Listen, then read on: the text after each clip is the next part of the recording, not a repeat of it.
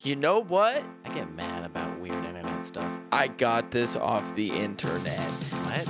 Why? Got your penis off?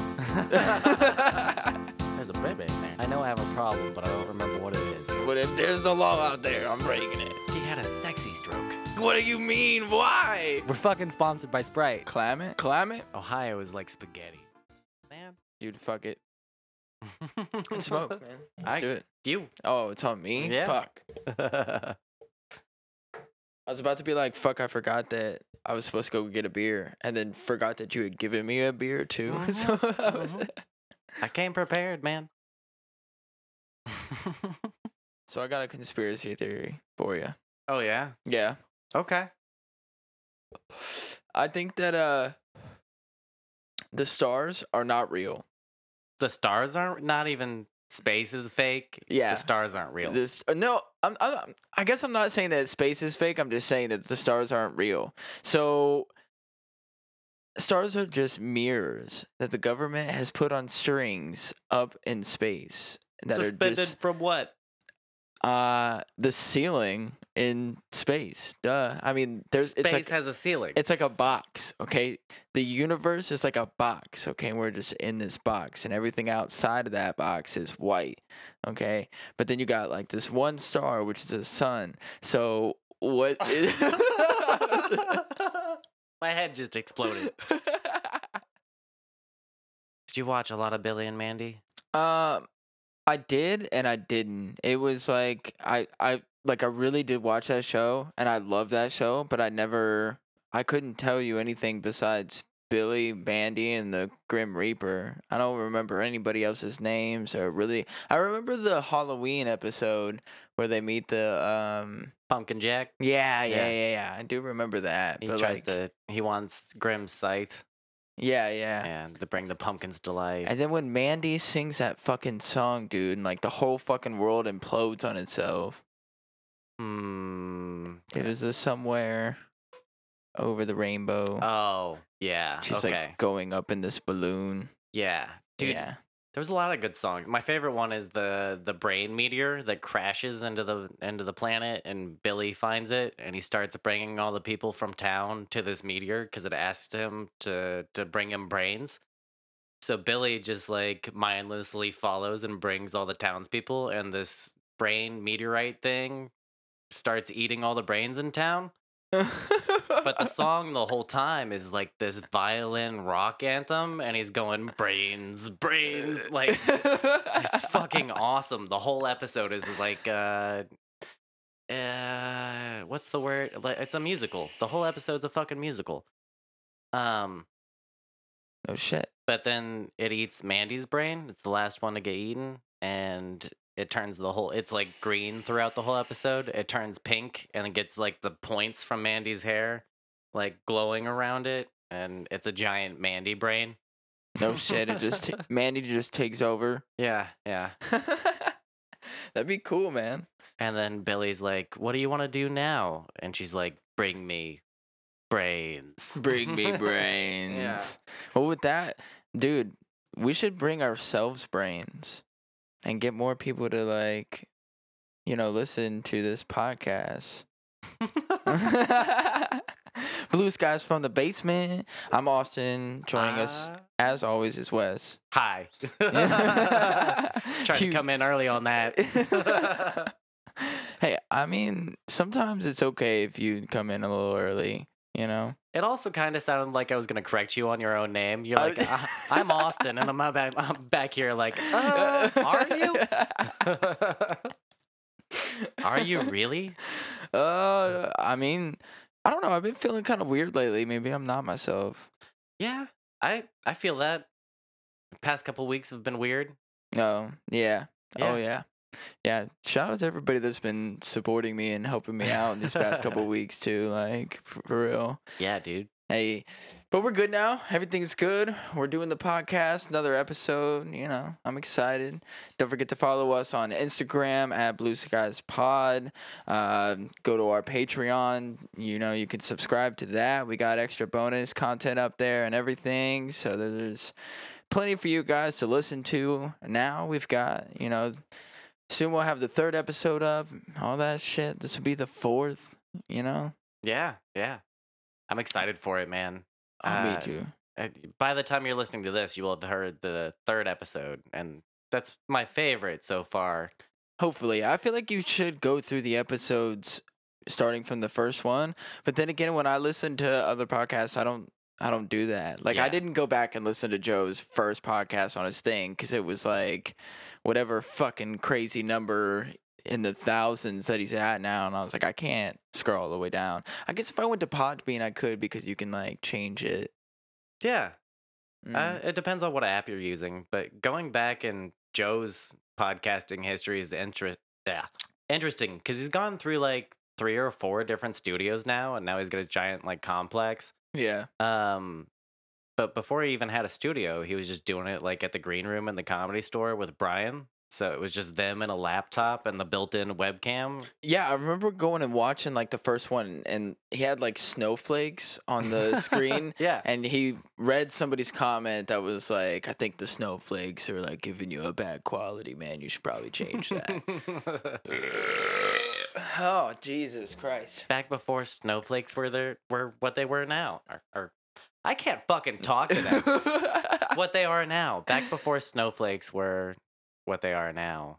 He just had like on his video feed and back in the early days, and people were like, "That's cheesy as fuck." yeah. And now he talks about snowflakes on the show all the time. I'm glad I'm not a snowflake, but I guess if I was a snowflake, I would know that I was a snowflake. I got. Do I they know? Do they know if they're a snowflake? I think some people know.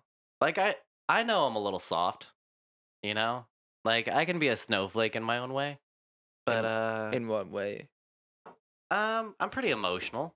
Um, It doesn't make you a snowflake. No, but there's certain things that'll trigger me that don't other people where like I might break down because of something or I might just like if Crystal says something to me the wrong way or she knows a phrase that'll push my buttons. Oh yeah.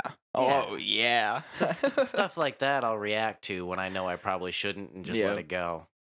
Uh, man, that's so funny that you say that. I was literally just talking to my grandma about the fact that um, she's like, you know, you can't let things bother you. It's like the butterfly effect.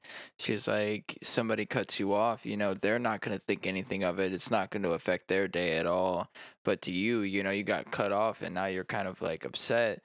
And then you go in and you tell somebody at work, and they're like, oh yeah, I remember this one time that I got cut off, and then that just brings kind of like a negative energy to them, and then it just kind of like trickles down. So you should just let that shit go. Yeah, dude, for sure. I've noticed that just in like the past week at work, if I come in in a bad mood, I work with one other person in the room. So like we've got this giant building, huge facility, but I'm just in this one department that it's got a bunch of embroidery machines in there and it's really loud. So I don't talk very much while I'm at work because Unless you need to. yeah, you're yelling over these loud ass machines. Uh, and I work with one older person who's like 30 years older than me. Uh, So uh, if I come in in a bad mood, she can kind of like read my body language, and that makes the not talking worse. Wait a minute. She's 30 years older than you? Like about that? Yeah, about that. Oh, sh- and she likes the podcast? Really? I didn't say she listened to it. Oh, I thought. Oh, is there another coworker? Yeah. Oh, that wasn't her. Okay, Yeah. I was gonna be like, "Whoa, we got an older audience. What up? Okay, cool." I don't know if I want this specific coworker to listen to the podcast. she might not like me like me as much after Uh, that. Ooh, Hopefully, knows? she doesn't find it. I don't cuss as much in front of her. Oh. this podcast is filthy. uh, we still needed to do the one episode where you just like bleep out everything I say. yeah, the for the moms episode. I actually think we really should do that. It'd be a good bit. Oh, yeah. Oh, yeah. I'd be into it. We're gonna do it. You guys just wait. We're Yeah. gonna do it. So let's just jump into everything. yeah, and what did get you want to talk about first? man? Um, so I had kind of thought about this whole anti-natalism and this guy that I'm probably still not gonna remember what his name is. uh, Raphael Samuel. There you go, Yeah, I've been all over it, dude. Raphael Samuel. I've listened to Samuel? uh, Samuel, Ra- Raphael, Raphael or Raphael.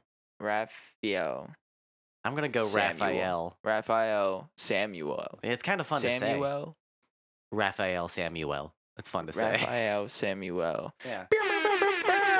I got it. Yeah. All right, Uh, but uh, so I I'd come up with a little different views on it, uh, sort of. Um, reading that article that you sent me, yeah, I kind of agree with it. Like you were saying, like you were, go- I, I was kind of going to agree with it, then not so much. Yeah. So it wasn't so much that he was trying to argue that you had consent to, or what I was arguing in the sense of it was trying to argue that the baby could give consent before it's born. Yeah, so we should make clear we kind of have an amendment to to our last episode where we we debated what we thought his beliefs were. And we were kind of on point with the whole suing his parents thing. Like in that sense, we got the the whole idea of what he believes in kind of pinned down on that front. To to take it as far as suing your parents, I still think is silly, but that's not exactly what antinatalism is. It's uh, more the belief not that you didn't give consent to be born it's that being born is worse than never have existed in the first place because you will have suffered by existing at some point. So even if you live a life that's 99.999% joy there will be that 0.0001% suffering and antinatalists believe that any suffering makes life not worth living Be- What? because you will have suffered. So this is where that's that's the philosophical side of it. And I wanted to get back into this with you because I've learned so much more about it since the last time we talked about it. So that article I sent you that's on quartz.com if people want to check that out. Uh, if you just search antinatalist on quartz.com, I'm sure it'll come up. But that's where it lays out the actual beliefs of these people. Uh, I what do you think about that? I've been curious since I sent you that article. I um okay, so I think that right now the human like where we're at in the timeline of like how long of the the earth has been here and then how long we've been here and just kind of thinking about how long other creatures have been here and how they evolved and have come to what they are today and how creatures are still evolving to adapt to their environment that the overall human population is still a baby. Like we are still really stupid. We still don't know what we're doing. But I think the more and more that we get into it and the more and more that we learn, the more that we'll get away from those suffering, whatever it is. And we'll have less of that. And the, we can agree that there's always going to be something. I mean, unless I can live for millions of years and, you know, never degrade or whatever. And then that's a whole different story because now we're talking about like, should somebody be born? Because I can live to be a million or I can live forever, choose to die whenever I want to. Yeah. yeah. I I'm really glad you brought that up because here's where I think that whole point that's where antinatalism falls apart is it takes the idea of consequentialism which I'll, I want to explain that briefly Okay. takes the idea of consequential consequentialism and all the way to the extreme like it just pushes it to the, the far end of what I believe is actually usable like in in your regular everyday life being an antinatalist isn't practical like I, I I found a WikiHow. I sent this to you today. Um, it's basically a step by step on how to be an antinatalist Oh, perfect. with pictures and everything. so it's like a 10 step program? Yeah, yeah, yeah. And and Sweet. if you look at when this was published, it was published around the same time that the Raphael Samuel guy got popular in the news. Oh, yeah. So it was kind of like somebody found some Google trend and was like, "I'll write a WikiHow," and you get you get paid for being um, a a writer on WikiHow or a submitter. So if your article gets posted and a bunch of it's same as So like literally, YouTube. people are like, "Oh, I hear about this guy. I wonder, like, what should I do? Oh, here's these steps.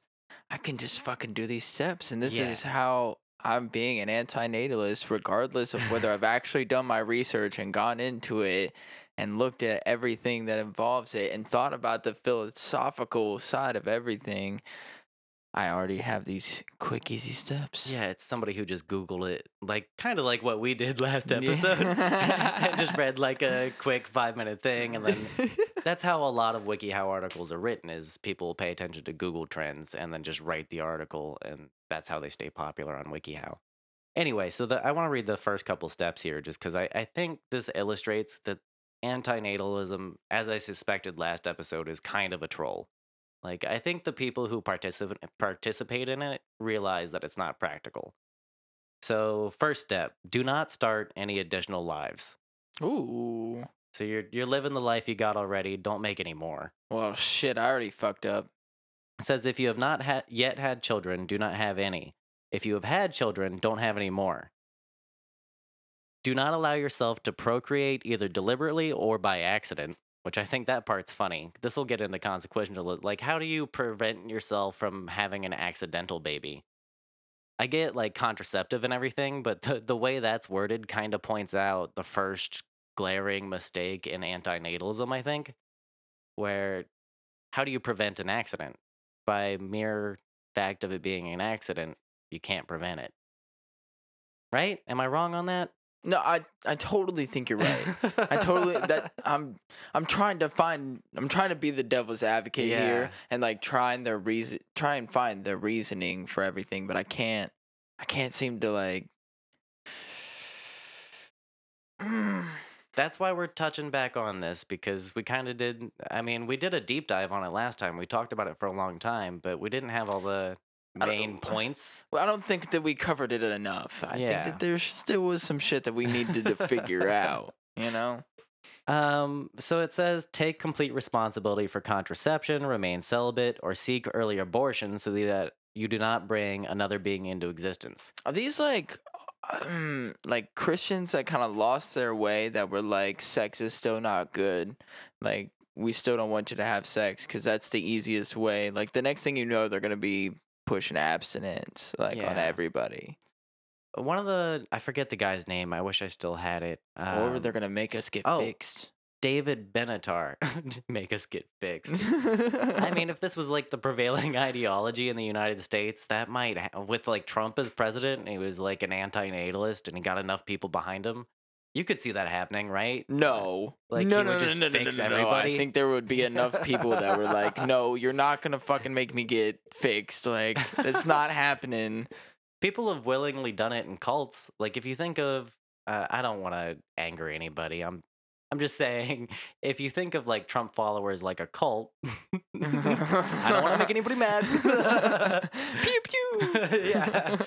but uh, there's been cults that have like the the followers have um self uh when you self castrate so like um they they got rid of their own bits for their beliefs um order order of the people uh, fucking i can't remember what cult it was was either the people's church or something order of the sun or something stupid like that but uh, there was these two leaders. The there was a man and a woman. They were both very charismatic. The woman was a little like crazier, on, and then she died of cancer.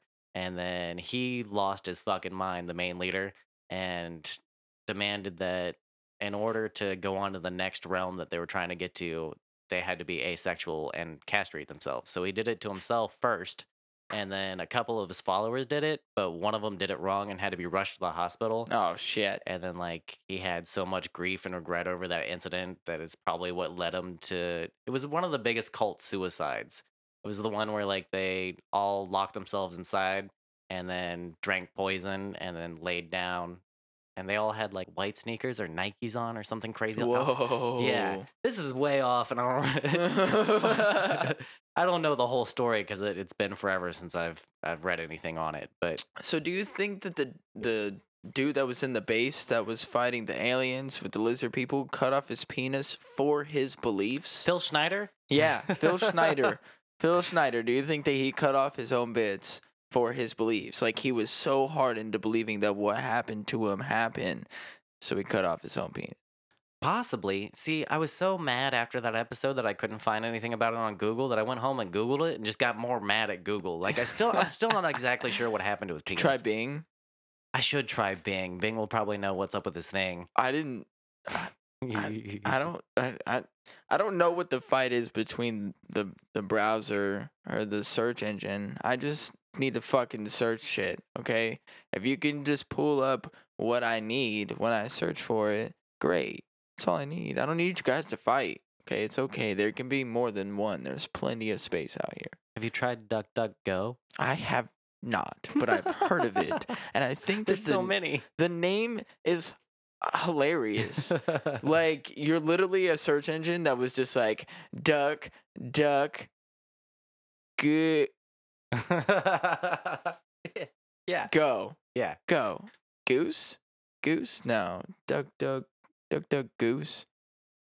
It's a fun company name. Like you got to think that those people are are fun people to be around just by the name of the search engine.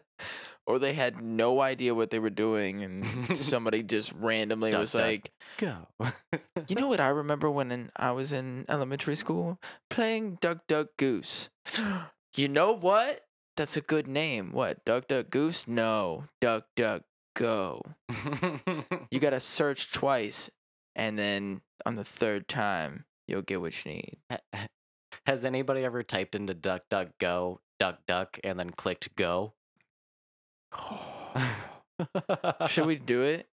I mean, sure. We'll put up a uh, take a screenshot of what happens when you do it, and we'll put it up on our Instagram. so you take a see. screenshot I'll take of a your fucking life. screenshot. Okay, then. take a screenshot of your life, post it up on the wall. Okay, figure it out. Do you think there's gonna be a time where, uh, like that Black Mirror episode, where you can take a screenshot of your life? Uh, they have like those implants in their eyes, or maybe it was just a fucking contact lens that they had, I think it was just like a contact lens. and they could rewatch all their memories. um, yes, because it, I'm pretty sure I saw something. I didn't read the article, but there was something already about contact lenses and having a camera in it. I remember back in sixth grade, remembering. Uh, I remember back in sixth grade reading an article about video game contact lenses where you would be able to play Super Mario Bros. on your eyes using tiny movements with your eyes.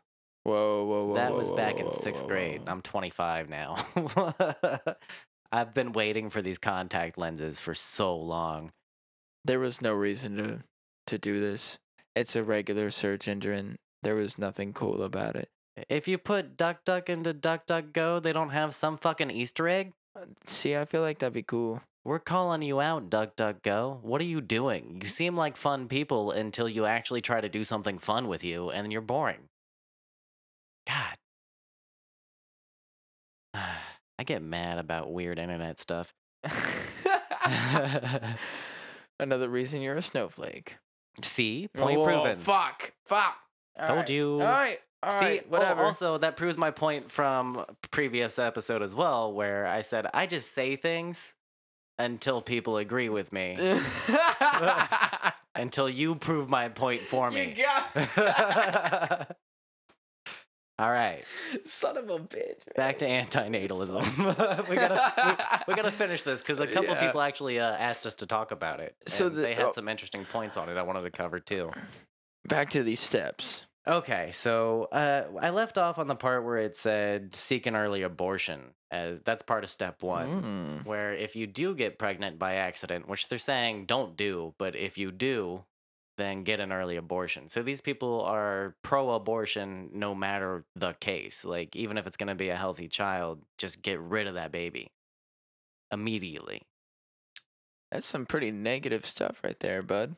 Yeah, so I take back what I said last episode about them being mostly optimistic people because They're optimistic about their own life, but bringing any new life into this, they're definitely not optimistic about. Exactly. And that's a correction that I kind of wanted to make too, where we were talking about like, does he, does this guy and the antinatalist guy that's made this popular in the news, does he enjoy his car, his house, his That's not part of antinatalism. Of course he does. It's kind of a selfish thing. Um cuz you're you're saying that like because you're alive and you know there's suffering that no other people deserve to live or not not deserve to live but shouldn't live because suffering exists. And and that's a really selfish viewpoint because you're basing it on your own experience and then assuming that everybody has similar experiences which i think for the most part everybody suffers a little bit but how Can much you- weight do you place on that I'm gonna pull out a, a line that I like a lot, but you can't really enjoy the sunny days without having rainy days. So I feel that you almost have to go through some suffering. I feel like that it's good for you. I feel like you know you don't really truly enjoy the joy. You can't have full joy. There's no way. There's always going to be something because then you have nothing to compare it to. yeah You know, it's like um like rappers sometimes some I've seen it a few times, not to call anybody out here, but they start buying chains and they just keep getting bigger and bigger and bigger and bigger because they like the the first one that was nice and small. the chains get bigger I mean, I because for a second I thought you meant that they put on the chain and it's like some weird Dragon Ball Z power and they just mm. get buffer and buffer and get- buffer until they've got like giant golden locks hanging down their back and impossible muscles because they're wearing this tiny little chain that's choking them out at this point. you can't even see the chain. It's just like around his muscle. Yeah, he's got like a muffin neck going oh, on, Oh, and the chain's just in there somewhere. I'd be terrified, man. You're about to go into a battle rap with this dude and he just fucking flexes on you. Nope. My grandmammy gave me this chain. No. I don't care who gave it to you. I'm not. Nope. I'm out. I'm out. Rapper David and Goliath. Um, no, I know what you meant though. But you start you you get things and then you're always gonna want more and more and more. Yeah. You can't have that mindset. And that's the same thing with this and the whole antinatalism kind of viewpoint is you're looking at the negative side of it and focusing more on that than anything. Yeah, exactly. Uh, all right, so let's move on to step two. I don't agree with the abortion thing. I, we we did our talk on abortion in the first episode. I'm which sure. did not matter.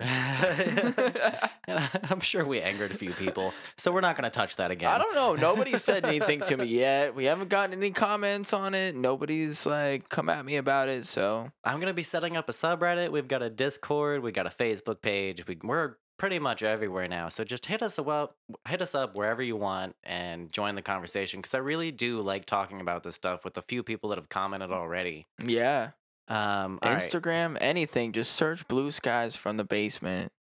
yeah, I I really would love to hear from more people. I hate that you get to a lot of these comments before I do too. Oh, I work so goddamn much should I I just can't. wait no, on no, no, no, no, no, no, no, no. Okay, okay. No, go and look at them. But if somebody does, you should just like shoot me a text so I can see it. Okay. That sounds good. All right. I like that you use burps like periods. Uh, done it's with not that intentional. it's not intentional. I just it just happens. I love it. It's fine.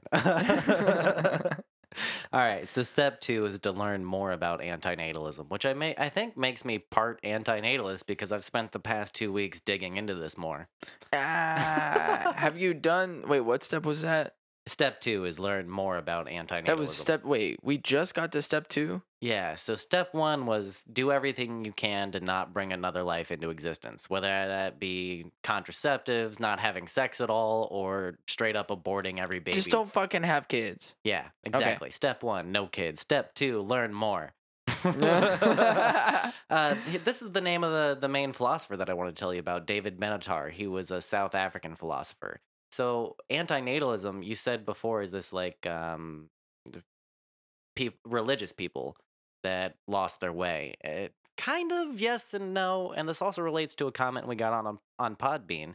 We had somebody saying that um, she took a spiritual take on it where uh, whether you're being reincarnated or you have like a spirit guide or a guru, guru in the afterlife that brings you back into existence, maybe then you would be able to give consent to the spirit guide or the guru before you were brought back into existence. So if you believe in reincarnation, I guess you can be an antinatalist without it being too negative. I really liked that take on it, where you you can decide whether or not you want to go back to this plane after you've died.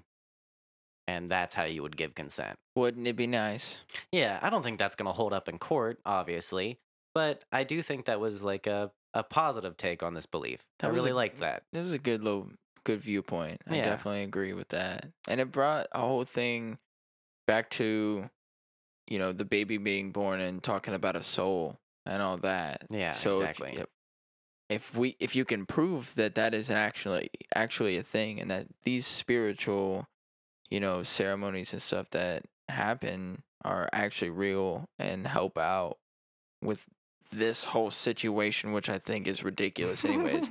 I, I guess I'm just more of an a really optimistic person and understand that you have to go through pain and tribulations in order to really enjoy the th- the good side of things. Yeah. Okay. So we should get into consequentialism now because that's exactly what that is, where it's a, a philosophy uh, line of belief where you judge everything based on the consequences of the action that you took. So bringing a life into the world under consequentialism would you would take all the negative and all the positive and weigh them out together.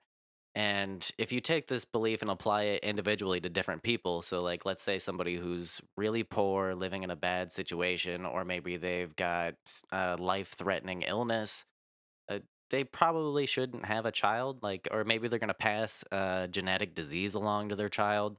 You can weigh those risks and benefits before you have a child and decide whether or not you want to take that risk. That's what consequentialism is. And I follow that way more than I would ever follow antinatalism. Because antinatalism is the extreme end of the consequentialism, where you say any suffering is not worth it. I think it, it makes way more sense to weigh everything out on an even scale, where even if most of your life is negative, I think there's certain types of good things that can happen to you that can make all of that worth it. Like maybe somebody gets to 65 and they've had the worst life every day of their life. And then suddenly it all turns around for them at 65 and they get, let's say, five more years. They make it to 70. Maybe those last five years of their life made everything worth it. Even to them, Yeah, exactly. just to them. And that's all that matters. It's your own personal experience in the whole situation. Like if you go through all of these trials and tribulations and at the end you finally feel that it was all worth it, you would f- feel good about the fact that you were born. mm-hmm. You know, I feel good about the fact that I was born, even though I've been through trials and tribulations in my own sense that we're not as bad as others. I totally understand that. But for my own personal experience, you know, I know that, or I hope at some point there's going to be like a, a higher, um, like I'm really gonna understand everything and it's all gonna come out for me and I'll just feel okay and Yeah. content with myself. Right now I'm not quite there, but I know that I'm pushing towards that kind of feeling and I know what would help me get there. So I'm just trying to push towards it. Um, all right. So the the this philosopher that uh a, a lot of these ideas this is where it came from. This is a guy named David Benatar. He's South African philosopher. The reason I bring up the South African part is because uh, Raphael Samuel, he's an Indian native, um, a native of India. That sounded weird the way I said it. Maybe I'm thinking about it too much. Anyway, um, uh, those countries have population issues and a lot of poverty. So a lot of these beliefs come from areas where it's not necessarily religion that's influencing these people, it's their socioeconomic conditions.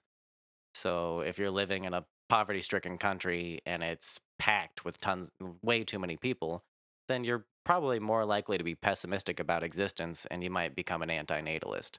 So I, I think that's where a lot of this is coming from rather than religious ideologies. I totally agree. Yeah. I think it's somebody that's just walking out of a building that's literally right next to 15 other people. You're Mhm. covered on all sides. And you got to walk out onto like a wooden boardwalk that's really shaky and walk down the street 12 miles to your job in the dirt and mud. Mm-hmm. Make like two cents an hour. Yeah. If that's your everyday life, and for a lot of people all around the world, that is their existence, I could see how it would be tough to to be positive about about life in general or about having a kid. God, uh, so and that's kind of what I was saying before, where like it consequentially, if you're in that kind of situation, it's probably not the best idea. Like if you're living in rural Africa and you're living on less than a dollar a day and you already have six kids who are starving, you probably shouldn't have another child. I agree with that. But the whole no children ever thing, it's the fuck are you guys talking about? so pretty much what they're saying is that we should stop the population altogether. It's like everybody should stop having kids. Period. Yeah. There's no middle ground where they're like, okay, well, you have really good genes and you have financial stability. You know, the, uh, you have the highest percentage of a chance of a good thing coming out of this. Mm-hmm.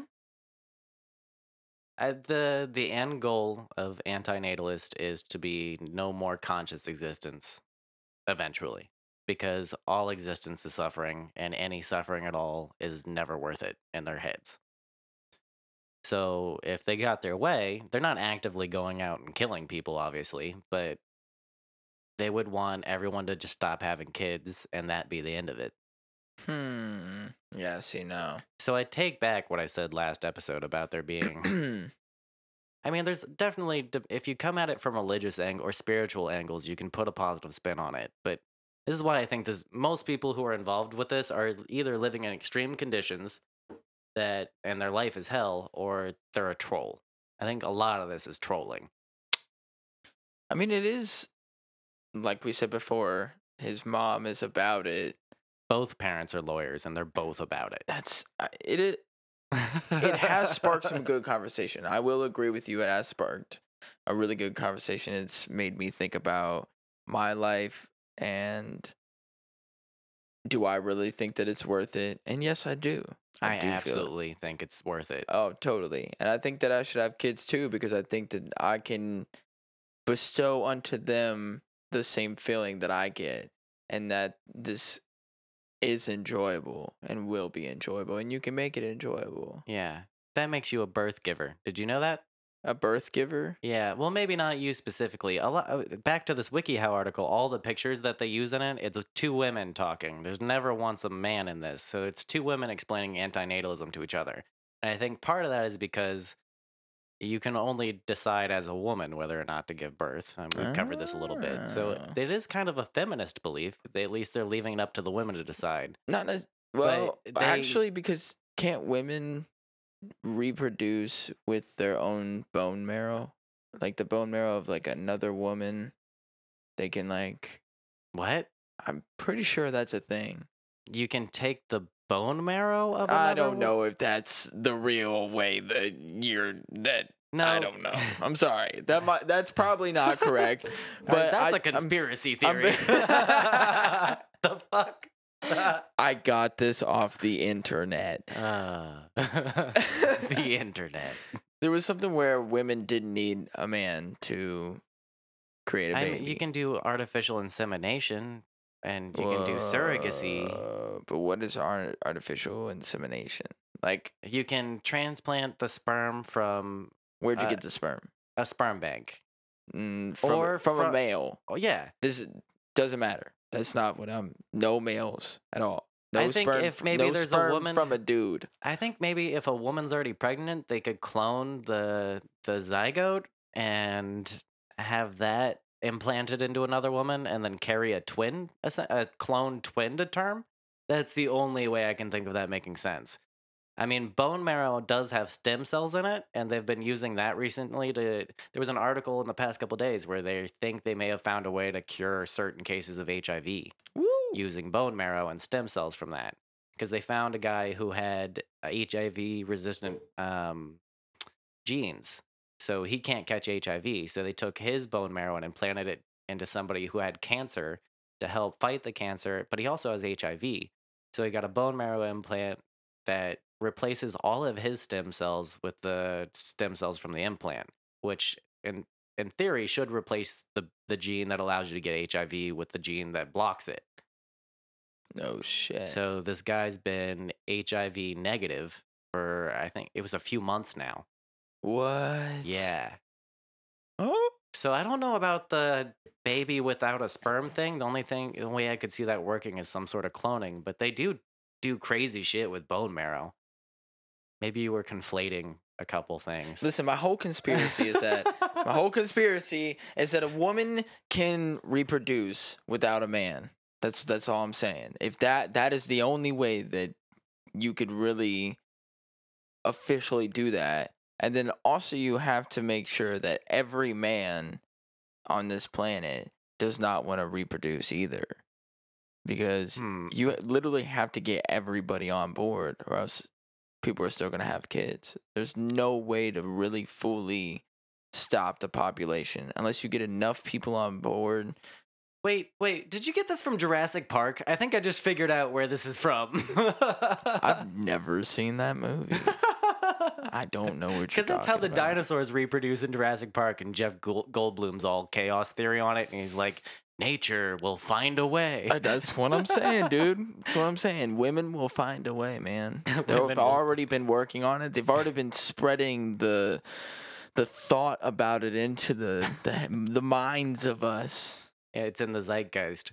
Fuck, man. Uh, I'm gonna have to do some googling on that because I kind of love your conspiracy theory. I'm, we might come back next episode. I'm gonna have to apologize and be like, Austin was right. yeah. I hope so. I'm not right often, so. do you, you want to keep going with more WikiHow steps, or do yes, you want to? I want to. I want to. We're gonna go through this whole program. By the end of this, you're gonna know Holy how to be an anti-natalist. All right. I don't know how many steps it is. It, there's not many. Okay, okay. Uh, step three here. Oh, Okay. wait a minute. We're still on step three. yeah. Uh, maybe not. How many steps are there? I don't know, man. That's what I said. Uh, consider how your antinatalism will express itself. So here they're basically saying this is an unpopular opinion. Uh, it's a very negative opinion, and If there's you going to be, be, a dick about so- it, people are gonna be a dick back. That's what I was saying with the whole calling people birth giver things. That that's that's like a phrase they use in antinatalism for Oh. people who have had children. So you're a birth giver. How fucking pretentious is that? Yeah, I would never get, have a child. Not in this world. Filthy birth giver. Gosh, I can't believe somebody would even do such a thing. Mm. I think that, that that step's pretty self-explanatory. It's them being super self-aware that people aren't going to like what they have to say, so keep it to yourself. Is basically what that step is. Do it in secrecy. I Yeah, mean, I mean, yeah. okay, that is a good step. Like, just keep it to yourself. Yeah. Just don't tell us. Just keep it to yourself. Don't have kids if you don't have kids. Don't you know push it on anybody else. Don't try and get anybody else to do it. The fact that you know about it and you're practicing it is good enough. yeah. I, I agree with that point. That is a pretty good step. Yeah. That is the only. All right, all right. They've got me now. All right, they're about to lose you because can you guess what step four is? Got your penis off. Phil Schneider yourself. Step four. Um, step four is literally opposite of what they just said. It says discuss the philosophy with other people. this is how I know this shit's a troll, man. they literally said, "Don't talk to talk about it," and then next step, talk about it.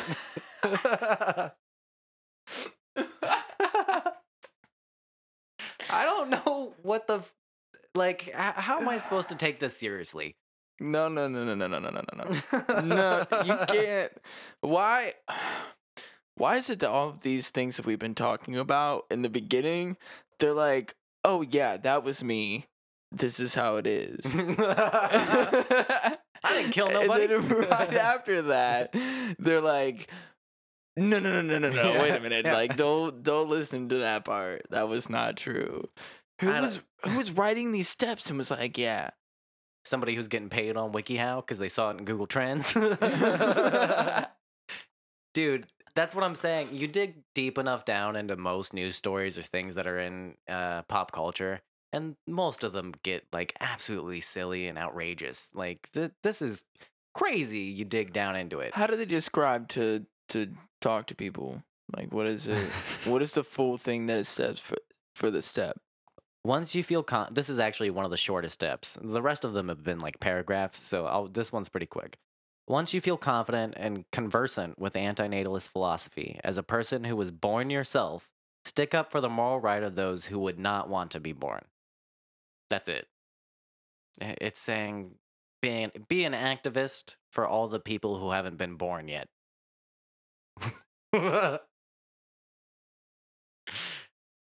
and he's speechless. I, I just don't know what the fuck. Oh my god. Okay. Whoa, whoa, whoa, whoa. I think that that's a Mm, good and dude. interesting point. In what way? If- I'm gonna get kind of existential here. How do you know what people who haven't even existed yet would want? This is why I'm claiming this is a very selfish worldview. I'm making the decision for him. Yeah, you're basically like so if they got their way like we were saying before and it gets to a point where nobody's having children anymore, it's like maybe some of those people like somehow did want to be born. like, I don't know. How fucking selfish are you that you think you know best for all the potential people ever? And that's that's not even counting like you shouldn't have a baby. That's saying like future generation generations of humans thousands of years down the line, maybe even hundreds of millions when we're on another fucking planet. You're saying those people shouldn't exist because See, of a little bit of suffering. This was my point about where the human population is. We're still babies, man. Yeah. We're still fucking figuring it out. Okay. Fucking figure it out. Fucking figure it out.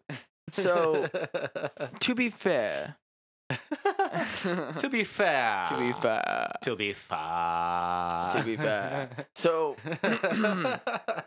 to be fair, there there's going to be a lot of pain and suffering right now. But if we continue to want to grow from that, like if you're saying like, "Oh, I'm not going to have a child now because I wouldn't want to bring it in because it's going to suffer." Well, yeah, we're still pretty fucking stupid. So, we haven't really figured out how to not destroy the planet that we're on and still live the lives that we want to live in comfort and what have you. So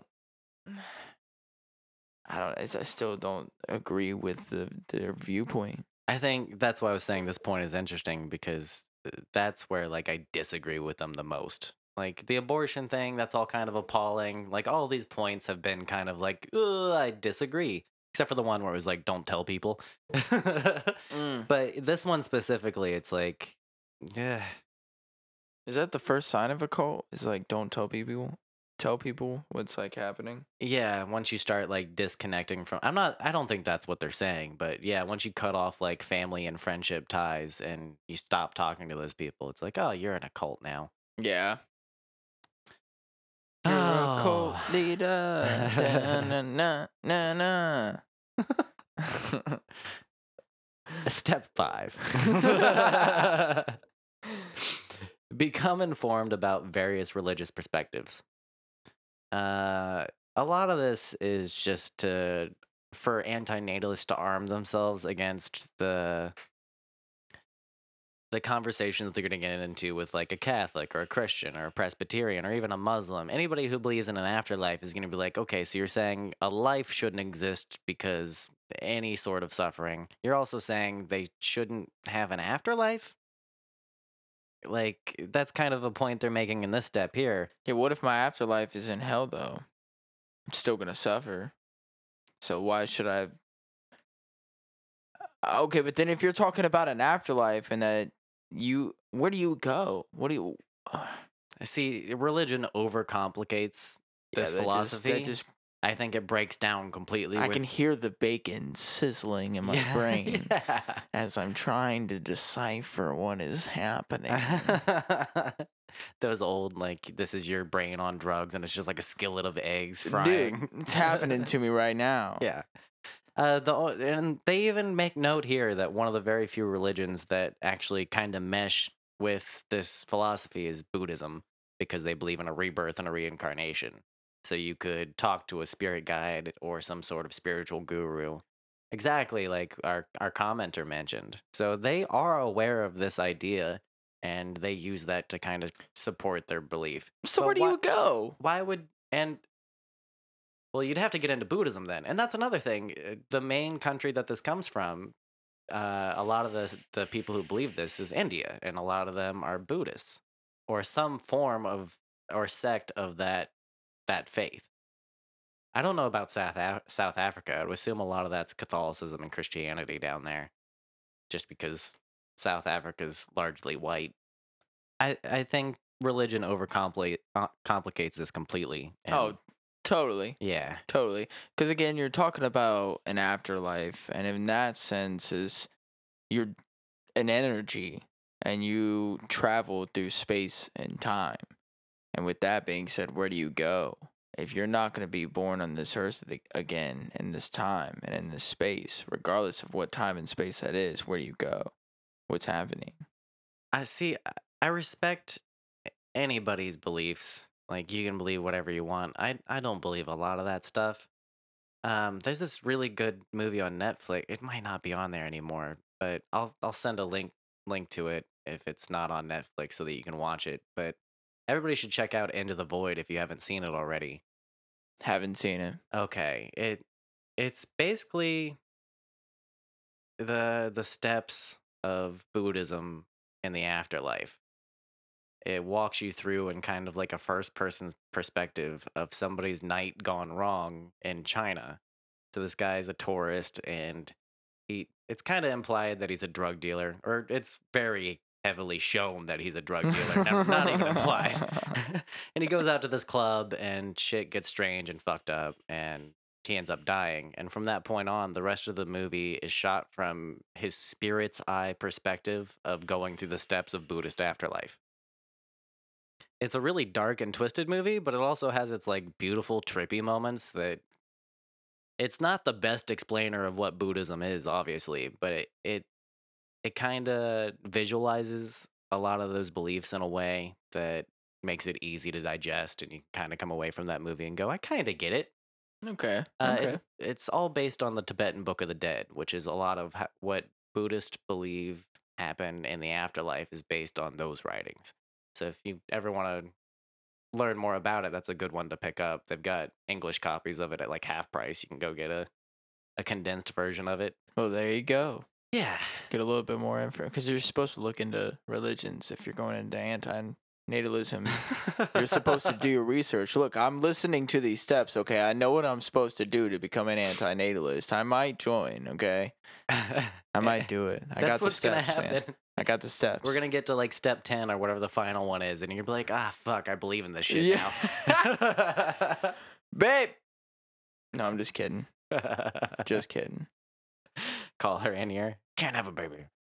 Um. All right. She's so like 23 weeks pregnant. that's awesome, dude. Hey, You I'm guys are getting closer. super excited. yeah. Everybody keeps saying she has a small belly, and I'm like looking at her, and I'm like, no, you don't.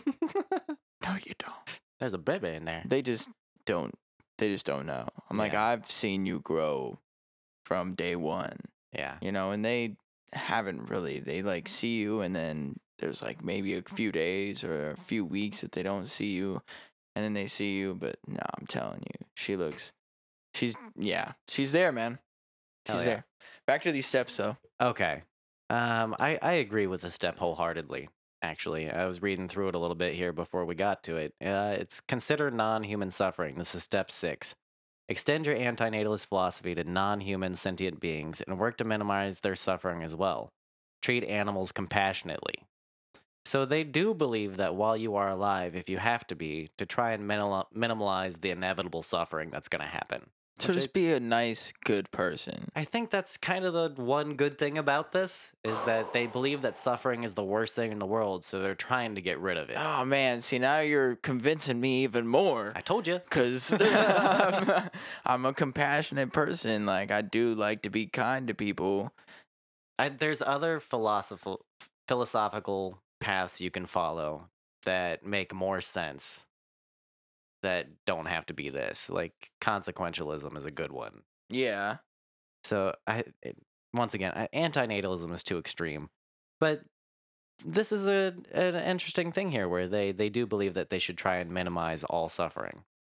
Uh, step seven is prevent unnecessary pain, which is basically the same thing, but it says once a person is born, they are no longer in the category of the never born, and thus should not be denied human compassion, love, and medical intervention when needed. So they they do believe that if you're born, there is a life, then it should be treated well. They just think it shouldn't have happened in the first place. Um, step eight is keep in touch with others. So don't let your pessimism keep you shut in, basically. Like, this is a very dark belief, I kind of think, and they're saying don't let that get to you. Mm, okay. I mean, again, they're trying to be uplifting about it, so that's cool. Yeah. I, That's pretty cool. You know, they're still trying to give you like a good, good feeling about it. All right, we're almost done here. Uh, share honestly, which that's just good advice to anyone in any situation. Be honest. Yeah. At this point, this is becoming like a self help guide and not a guide to be an anti natalist. Not at all. What's up, you guys? Austin here, joining me as always. Is Wes. Hi, guys. Hey, if you guys are enjoying the episode, you know, go follow us on our Instagram at Blue Skies Pod. We post pictures, you know, about the episodes, or maybe just some funny pictures that we find on the internet. You can check out our Facebook too. Uh, we've got a Facebook page. It's Blue Skies from the Basement on Facebook. And uh, we've got some good discussions going on over there. Oh, a And lot of people commenting over there. Yeah, yeah. There's been some uh, interesting debate recently, but uh, we've got episode release information in there and updates on the show. So check that out as well. There, there's also a link on the Facebook to our email where you can just hit a button and it'll take you to a page to send us an email at our uh, at Blue Skies Podcast at gmail.com. So that's another way that you can reach us, tell us stories, you know, give us topics to talk about, comment about the podcast, anything you want to do. Yeah, uh, if you guys want to call in, we have a new voicemail line. You Oh. can leave a message at 614 600 2056 and uh, leave us a voicemail. And if it's good enough or funny enough, we might even play it on the show. Ooh, there you go. Get yourself on the show. Yeah. So hopefully soon we'll get the YouTube set up. Yeah, guys, I'm working on that. And probably in the next couple weeks at most. I'm trying to have it done by the end of this week. make sure that if you really want to be involved and you really want to be a part of our podcast, follow us on our home, you know, platform, and that's Podbean. So if you just download, they've got an app, or you can search it on the web. Look us up on Podbean. You can comment. You can follow us on there. Yeah, yeah, we're uh, blue skies from the basement.podbean.com. That's the home site where you can also leave comments. We've got uh, a bunch of early listeners threw some comments up on there. You Join in with them. Also, we do have one Apple review. Oh yeah, we we got the one. It's all lonely by itself, We just the- sitting there. we got the one. We are still rated five stars on Apple. But you guys can listen to us on Apple, on Podbean. You can listen to us on Google Play Music, Google Podcasts, Himalaya, anything that you guys listen to, you can find us on. all the apps. Yeah. Oh, yeah. If you do listen to us on Apple, make sure to leave a review. Give us five stars. Really helps us out. Yeah, that probably helps us out the most. Uh, just let lets people know that we're legit and that people are listening to us. So Yeah. get us higher up on those iTunes charts. Also, word of mouth. It's better for you to go and tell your friends about us. Let let us into your friends' minds.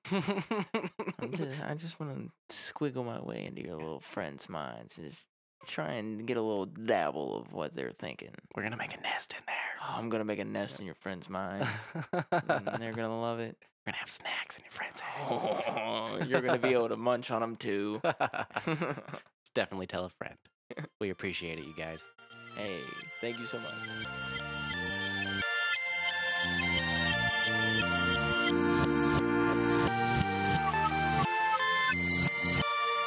All right, so there's that. And uh, step 10 take care of your health. Uh, which, once again, like I said, this is just a, a self help guide at this point. Like, Yeah. these aren't, these are all cliches that we've all heard. Uh, this is like if you're depressed, the steps to like be not depressed is like talk to people, uh, get a bunch of rest and eat well, uh, take care of yourself and others. But also, don't talk about it. yeah. Don't talk about any of that. None of that happened. You don't know That what step's happened. hilarious. Okay. You just don't tell anybody. But also, don't forget to talk about it with people. Yeah. Don't talk about it, but talk about it. It's like uh fucking Schrodinger's Fight Club.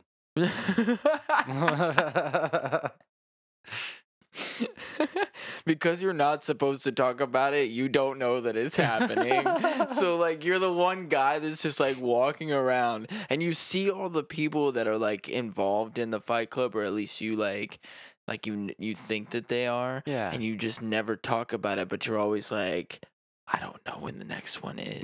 but I can't talk about it. Like I don't know how I'm supposed to know when the next fight club is. So then you're just constantly walking around like uh, so it's a very specific version of Amnesiac Anonymous.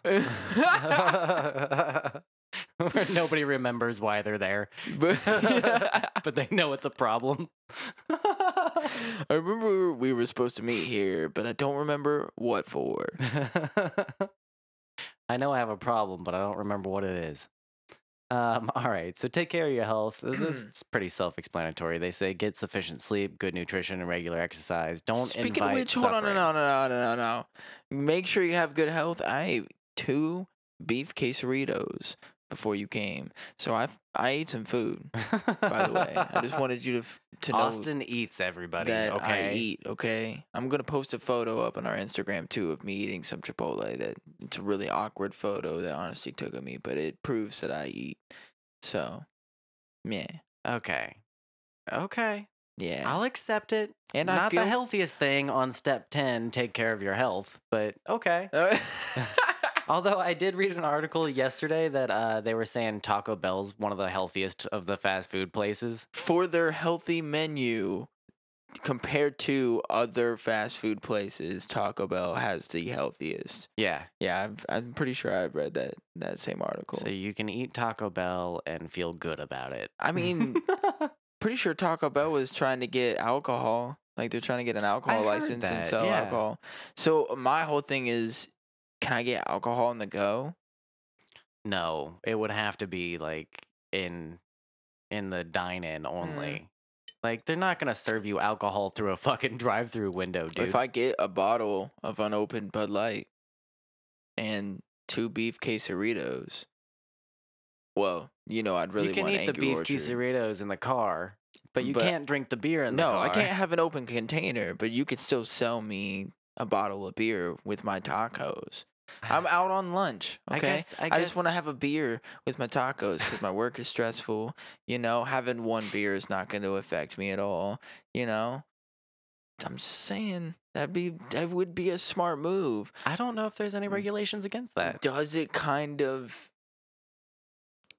incline people to drink and drive? Maybe, Yeah. maybe a little bit. Okay, A lot I- of people I- going I- through Taco Bell, let's be honest, are stoned already.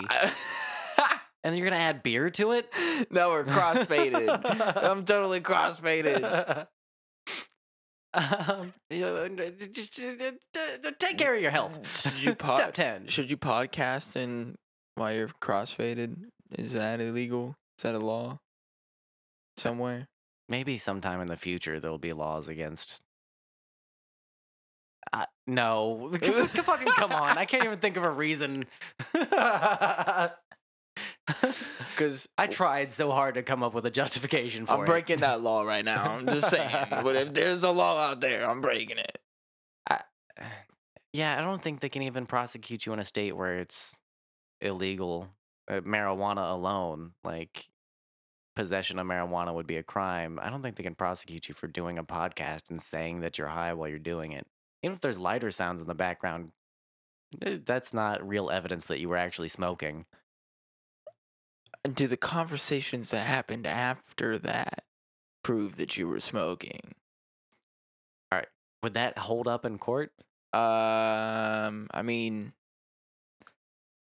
if a jury thought that it was enough proof, I mean, it's a jury of your peers. So if Did you they know think that, that- you were stoned while you were doing it and they all vote yes, then yeah. It's like 80 to 90% of cases in Ohio never go to jury. Did you know that? No, I did not. Uh, Cleveland's one of the worst. It's like 97% or something like that of cases never go in front of a jury. They just go to like a plea deal. Yeah. Yeah. Well, you're told to go to a plea deal. Well, yeah, because it's good for the prosecutor. I mean, it's good for you, kind of, too. Maybe we can get into that in another episode. I kind of want to talk about uh, justice reform at some point, but we don't have enough uh, gear on that right now. All right. The, uh, the only point I want to make on step 10 and them saying don't invite suffering by ignoring your physical health. I, there, I think there's a point to be made if you're an actual antinatalist that you could find a way to end your life painlessly whenever you wanted and shortening your life after coming into existence. Wouldn't that be the ultimate goal of an antinatalist? Like, I'm not saying in any way that anybody should actually follow that I- ideology, but I think we covered this kind of a little bit last time, but this is kind of a different twist on it. Like, if you are an antinatalist, wouldn't you want to find a way to shorten your suffering as quick as possible? This is where it breaks down for me. Uh, no, because they still have the idea of you're here now, so you might as well enjoy it. But why? Because their starting point is that any suffering makes it not worth it to begin with. But it's already begun, so now Why wouldn't you want to avoid suffering still? Like their whole point is to avoid suffering, and then once you're born, it's like uh, you just got to deal with the suffering, I guess, make the best of it, and that's what we're all fucking doing. So I, like I said, this is where it breaks down for because me. it, it's more about the they don't want us to procreate more than they want you to go and kill yourself. If they were like, I feel like that's a really good, good point. Is that they're not promoting suicide. They're not promoting that you should go and kill yourself, but they are promoting the fact that you should not reproduce. They're saying future people shouldn't exist, but you shouldn't end your life, even if it's painless and as harmless as possible. So, do you think that that is kind of the whole reason that I was talking about that we are, you know, not, we're still a baby when it comes to the timeline of how long we've been here and how much we've learned? So, they're like, maybe with the people that are here that aren't going to really catch on to this and that are going to continue to reproduce, will reproduce somebody or people out there eventually to help us get to a point of no suffering. And now they're just helping not so many people to be here when there's like an overpopulation kind of problem now. Yeah. So I mean, I I kind of see that point. I, I in a in a way, but not really. It just it doesn't No. follow through when you follow it down any line of thinking. Like every time we've tried to justify it, like last episode and this episode, it gets to a point where it's like, no, though. Yeah, Yeah, but- but no. yeah. All right, last step. We're finally at the end here. Well, they contradict themselves. Jesus. so many times. And also, I, I get a little frustrated when a WikiHow article that gets a bunch of like popularity ends on an uneven number. Or it doesn't do like 10, 15, 20 steps. This is step 11, and that's it. Uh, this is a very minor complaint, but it pisses me off a lot. Uh, so step 11. Go ahead. Okay. Don't be a downer. Uh, I mean, thanks. Okay, you kind of already told me that in the last like five steps. And also the whole thing's kind of a downer. Like like I said, when you when you dig into it enough, unless you're bringing some sort of spirituality into it, which is the only way that makes it positive, it's all negative. So don't be a downer doesn't make sense to me, especially at the end of this list. But I do think if you're trying to justify your beliefs as an antinatalist, you would say to people like, "I'm not a downer. Like I'm not trying to be down about this. I'm just saying live your best life while you can and don't have kids."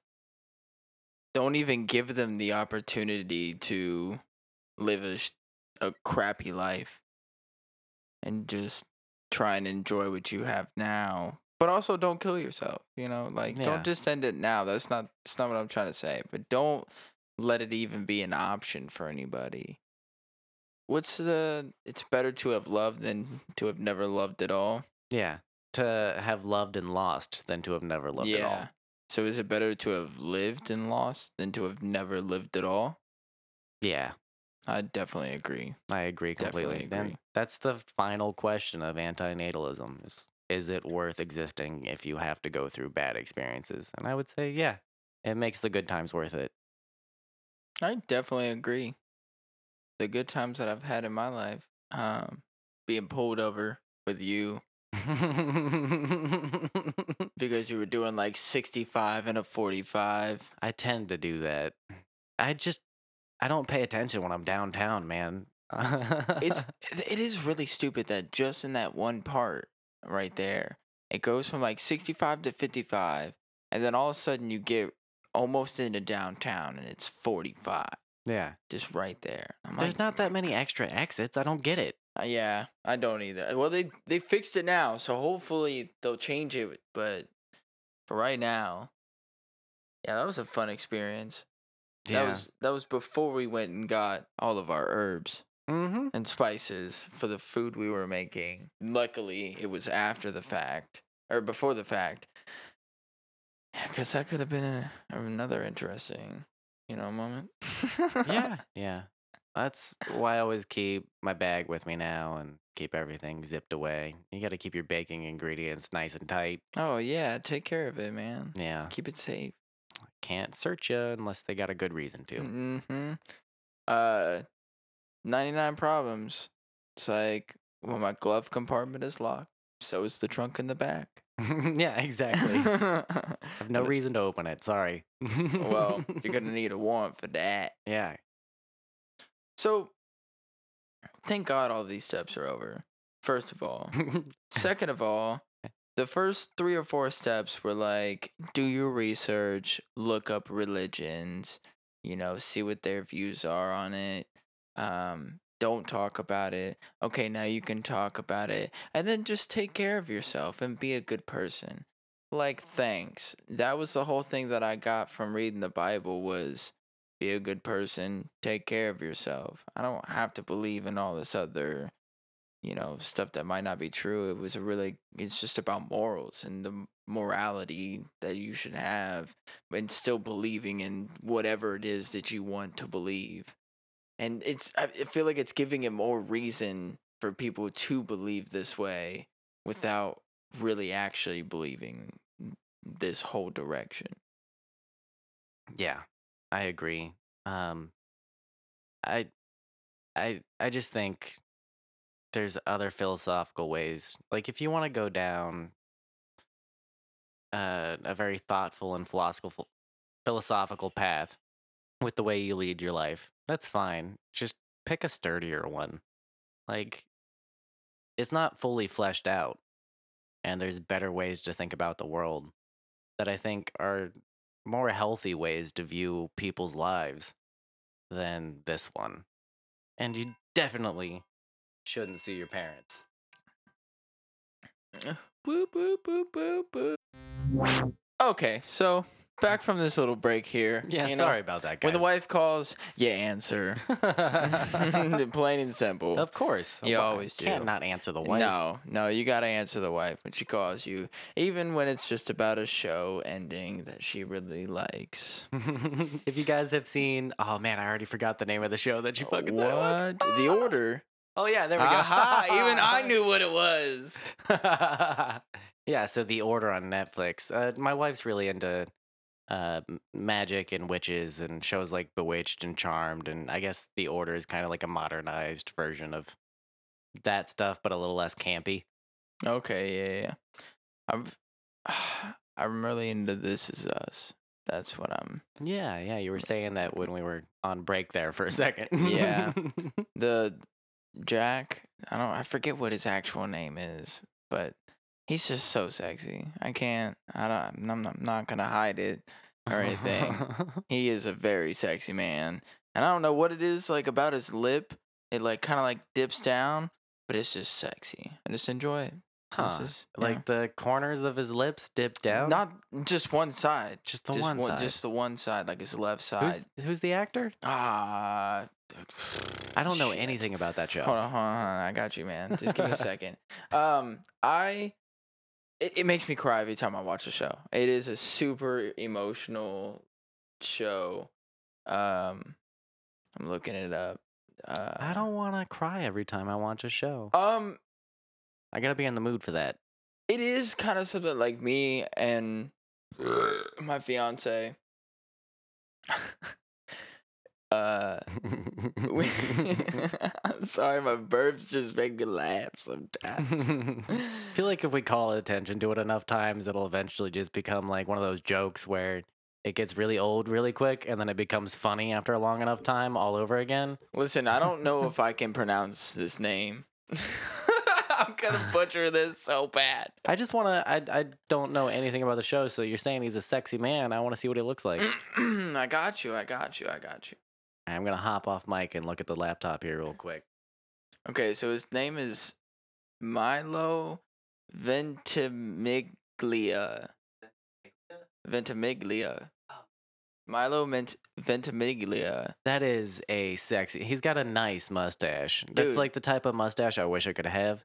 So look, look, look. You see how like his like his lip just kind of like dips down, like he It has dip in his does. mouth. Like he has dip in his mouth, but it he never kind of looks like he had a sexy stroke. like like he's just got just enough of the droopy lip for it to not look like you have a medical issue, but it's like you got dip in your mouth. dude, he's just a good looking man. He he looks like if Ned Flanders didn't have the glasses and had like a really chiseled feature set. He's he remind it's like a hot Ned Flanders. Oh yeah, dude. They ever did like a real life Ned Flanders, but no, man, him I'm, and I'm sorry to this actor. him and this is us. Just Disregard my comments. he's he's such a family man too in this show. Oh, so like. I I'm like attracted to him even more. You know, I'm Mm. like, oh, and you take care of your family. Mhm. Yeah. Yes. You're sexy. You got a good personality, and you take care of your family. You're a good fucking looking man. He's okay? the full package. Dude, I want the whole cake, okay? I don't mm. just want a goddamn piece. I want the whole thing. All right? Give me all of it. Anyways, okay. mo- moving on from. This is a rare side of Austin that I uh, that I get to get to witness every so often. I, you know, I'm not afraid to say it. I love it. I like- I like this man. I would love to sit down and have a conversation with him. Maybe a glass of wine. Yeah, gonna- Who just a knows? conversation. we'll start at the conversation, see where the glass of wine takes us. Yeah. oh Jesus. anyway. anyway. I'm dying. That's what the anyway I cough cough, I'm dead. Did you ever go to the doctor? No. Oh, of course. I don't go to doctors. Dude, I'm telling you, just go to the goddamn doctor. Why? Do you want to go together? Doctors are a conspiracy. We can go. Oh, here we go. here we fucking go. No, we're gonna go together. That's No. what's gonna happen. I'm gonna make you go. We're gonna go because I don't like it either, man. I'm with you. Who are they funded by? Listen, stop. Just stop it right now. Don't even try it. You just cut it out. Just fucking cut your shit. Look up who doctors are funded by. Don't actually. I'm just kidding. no, I'm not going to the fucking doctor. I'll go when I'm dead. How's that? It's not a good option. I know I've got kids. I should take better care of myself. It's whatever though. Is there still a button there? No, it's gone. Oh, oh, there you It go. retreated inside. I was thinking that it was one of the nuclear buttons. like, well, I would have to be in two places at once because that's inside that suitcase that holds the nuclear No, football. no, no, no, no. See, that's conspiracy in itself. Is that there's not really three buttons.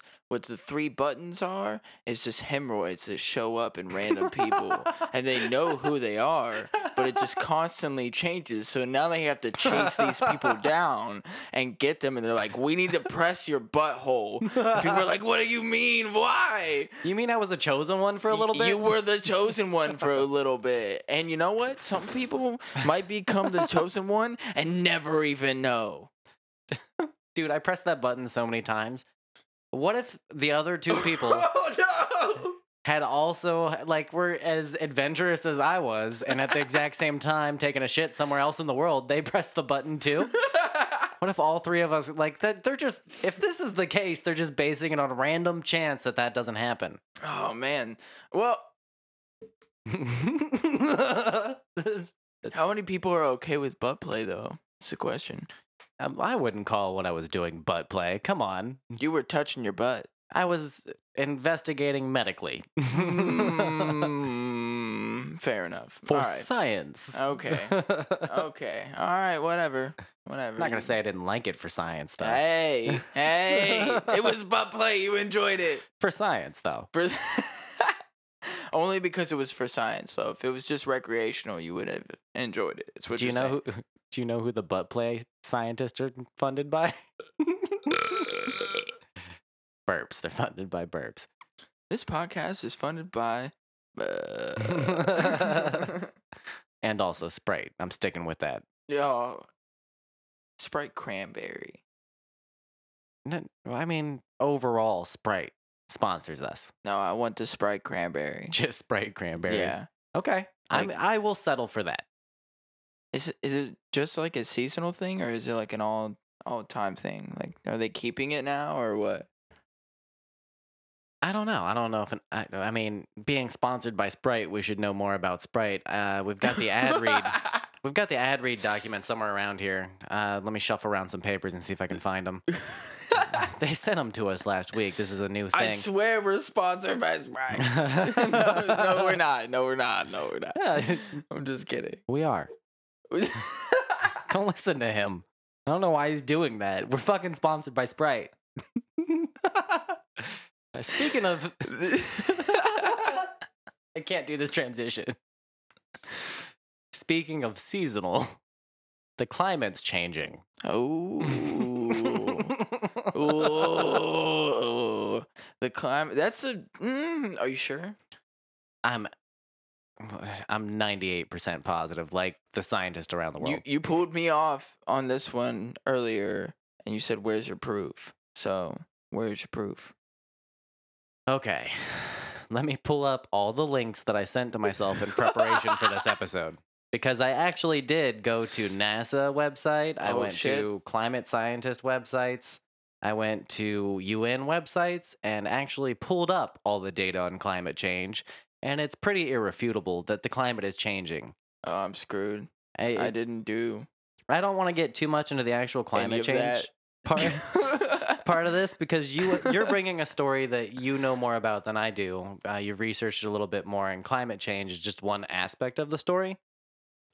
Um, yeah. So you can go to plato.stanford.edu, and they have a whole section there on climate change, and then also climate.nasa.gov has great resources. Climate.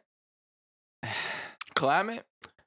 We're crossfaded. Listen, you go to the climate dot dot what was it com co Well, it, it's a government website, so gov dot government dot gov dot government. America. uh, yeah, so climate climate dot nasa dot gov slash effects. If you go to effects, it'll take you to the actual effects of climate change. And uh, I'm just gonna. There's a whole article. It goes on for pages and pages and pages. You can look at the actual numbers, graphs. Uh, Glaciers yearly data. shrunk. Yeah, you can talk. You can see the rise in temperature over the past century. We're at two degrees Celsius in global temperature rise now. They're saying that that was kind of the tipping point. There's really not much going back now. All we can do is try to avoid the worst of it. Uh, and once we get to four degrees Celsius, that's where things start going to shit. Where you'll have there was a guy on um, Rogan's podcast the other day talking about climate change, and he was saying that once you get to that point, it's like uh, the Middle East will be 130 degrees, and you, there'll be places where it literally cooks you when you go outside. Like you won't be able to go outside during the summer. Pretty sure that already happened somewhere already. Yeah, it hit really. They had a heat wave in Australia where it got to ridiculous temperatures and you couldn't go outside. At all. Yeah. Uh, so this is already starting to happen, but they're also saying that it'll be like it'll be the norm for six climate catastrophes to be happening in one area at a time. So there'll be like tornadoes, flooding, temperature, drought, all that shit all at the same time. So, and it's it's I don't want to sound alarmist cuz it's not going to be everywhere. There's going to be places that are like cold now that will the temperature will rise there as well and people will have to move there like the center of the country, more northern places, Scandinavia, Russia, Siberia, all those places are going to be like where civilization has to move to if we continue down the line we're on now. So we're gonna have to migrate pretty much. Yeah, co- like the crazy thing is rich people are going to be the first to go. Well, like all the people on the coast, the coastal elites, that those are the first places they're going to be underwater. if if we continue on the path we are now and we get to four to six degrees Celsius, that gets to a point where all glacial ice will start melting off entirely. Like we'll lose the entire glacial plateau. And that would lead to I think it was like 260 to 300 foot level uh, sea level rise. So all those places that are on the coast under underwater. We're gonna be fine though, where we're at. Maybe it depends on like elevation levels. Like if the sea level rises, then that's going to change the way rivers and tributaries and Oh, a all the way, all those waterways connect. So, I mean, we might end up looking like Florida. that'd be insane. I mean, Yeah. that'd be cool. The price of our places would go up tremendously. Yeah, but i I'm- mean, once we get to that point, it's like I'm it's going to keep getting worse unless we do something. Oh, I totally agree. Yeah, it would be nice to have like Florida and Ohio, though. You're right. I mean, the value of my house would go up. Beachfront. Yeah. So that's climate.nasa.gov slash effects if you want to see. The beach is just like everybody's debris and rubble from all their houses and everything being destroyed and everything. And that's that's what my beach is. and then it's just water. You know, it's like a good like hundred miles of just debris and all this other bullshit, and then the ocean, and that's what the beach is for me. exactly. Yeah. Uh, uh, I mean, it's gonna be bad in certain places. It's gonna be like the extremes of awful, but uh, we're never gonna get to a point where there's no humans unless something like absolutely catastrophic happens. Like, Oh. that's not what they're saying. No, no, no, no, no, no, no. We can get to the point of no humans. You want to know how? How? Go on a birth strike. Mm-hmm. Mm-hmm. yeah. That's how you do that. right there. Go on a birth strike. Okay, so this is your side of the story. Uh, Mhm. What exactly is a birth strike? So a birth strike is these women are saying that they are not going to give birth until the world decides to take climate change seriously. Okay. How many women is this? Do you know? Uh, the last I checked, it was like 60 women. Okay. Wh- Is this all in like one state that they've like come together and decided? You know, I don't know. I haven't really done like a lot of um like too much on it. I saw a few uh kind of like news newscasters kind of covering it. Um I can do a little bit of uh research though and get back to you on that. I've got um kind of a profile on one of the women here. Um, her name is Blythe Pepino. Uh, shortly after she decided she wanted to have children, she realized that the idea of bringing kids into a world affected by climate change was making her uncomfortable. Um, she's a 29 year old musi- musician, and she started bringing up the idea with other women in environmental advocacy groups. There's Hmm. kind of sounds like this is all like a grassroots grassroots thing of just like concerned parents. I, oh, I, I mean, I guess there's more because she said that like within days, like she had 90 women who had joined her. Oh wow, Yeah. 90 in days. Okay. Hashtag birth strike is what they're doing on Facebook and Instagram. They're saying that having kids is one of the underlying facts of, or it's one of the, the things that really makes. Hold on, let me. Oh man, are these women antinatalists? See, that's what I'm thinking. Uh, new one recent study found that not having children is one of the most effective ways to limit your personal carbon footprint. The underlying motivation was wanting to avoid bringing a child into a world where they may suffer. They are anti-natalists. Fuck. I mean, the carbon footprint thing, that's just kind of a statistical analysis of how much carbon you output into the environment as an existing person through like all the food you eat, the uh, travel, and all that shit. Yeah. Like even uh, the cows you eat, how much fart they farts they put out into the atmosphere, their methane is calculated into you being alive. So that makes sense to me, but fuck, are they really anti-natalist? I- That one line just like I can't read stuff like this without thinking that everybody doesn't like everybody hates children now, god damn it. I 22 year old. Ah, man, that's not young. That's that's not old enough to decide whether or not you want to have I mean, you still got a lot of time to change your opinion on that. At 22, I wasn't ready to have kids, and I I had I had kids. or was having a kid at that point. So, I don't I get what they're saying. This is one of those things where on the base level like with antinatalism, I agree with the base level of it. How far are they taking this though? So there's a strike? Uh, they're just saying that they're not gonna have kids, and I don't. I assume that none of them have already had kids. And can I get into this with already having a child, or like, does it not work out that way? YouTube ad playing over our audio there. I had some technical difficulties. It's okay. I think if we draw attention to it, people will will will will be fine with me stuttering. I mean, it doesn't seem that they're like too serious about it, but then again, they're just like, I'm just not gonna have kids until somebody takes it seriously. But nobody's really gonna take them seriously and be like, oh, I'm not gonna change this because you're not having kids, because there's plenty of other fucking people out here that are having kids. And uh, this goes back to my point earlier. Unless you get the mass majority to really be about it and then like shun the people that are not about it and isolate them, it's not gonna happen. Yeah, I I agree with you for the most part. I don't think shunning is n- maybe not the right word in in my view on it.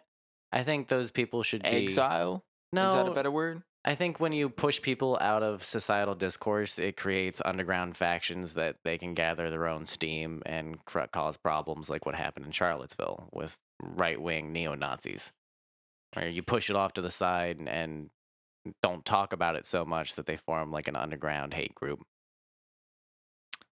Good point. And So I think those people should be allowed to say what they have to say, but you should also be allowed to tell them that they're idiots. Like you shouldn't cut them out of discourse. You should just tell them they're wrong.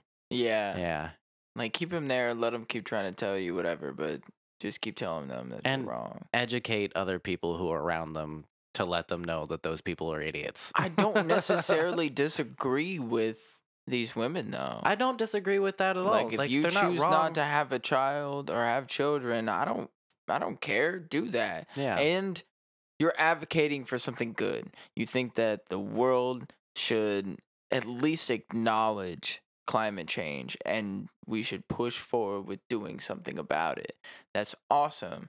You not having children though, like it's just not it'd be different if you were somebody like you know, an electric company that supplies electric and you were like, "We're not going to supply any electric until you guys take climate change seriously." That's going to affect a lot of people. You not having a child is not going to affect me. If I still want to have a kid and my fiance still wants to have a kid, we're still going to do it regardless of whether you are not going to do it because I can still advocate for climate change and still be about it and still have a child.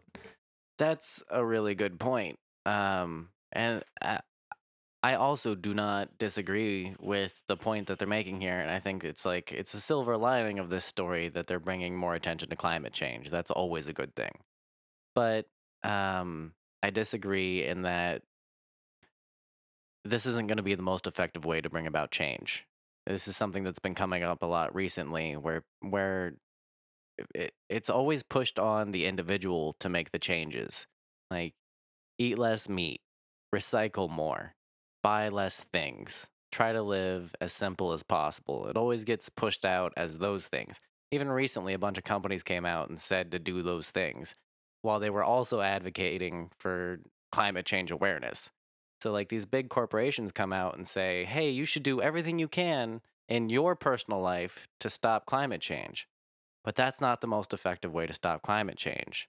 It would be for these giant corporations to have legislation or regulations placed against the carbon output that an entire nation is putting out into their atmosphere. I mean, think about how many how many WalMarts there are in the USA, and then think about how many how much product is just sitting on each one of those shelves in every single Walmart that just Right. sits there. It's never being used. All that production that goes into those products being on those shelves and the the the water being used for that box to show up on that metal shelf. It's insane cost on the environment. And in even if you think about the way we get around, like I, I mean legislation in the sense that there should be taxes on using carbon emitting uh, transportation. So like there should be a carbon tax for people driving around old vehicles. to try and push them into yeah but okay if it's somebody that can't afford like a newer vehicle then now you're going to tax them and make them pay even more money when they already couldn't afford to go and buy one of these eco vehicles Then we need to make eco vehicles more affordable. I think once again, legislate and regulate so that you force people to move towards a direction that's better for the environment In the because long that's what has to happen. well, eh, We're at that point. Like individual concern like it's great if you want to be more mindful about your place in the environment. That's awesome. But at this point, it's not going to make that much of a difference. We need to make giant major infrastructure and legislative changes to the way we run things.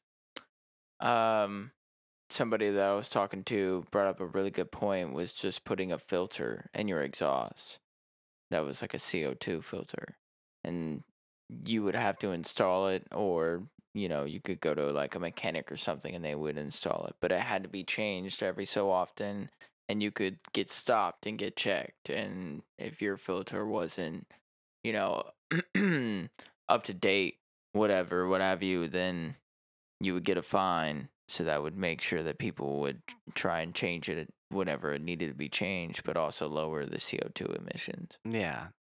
I, I think that's the direction we need to go, but I would I see what you're saying with like the what if you can't afford stuff like that. Like I want to.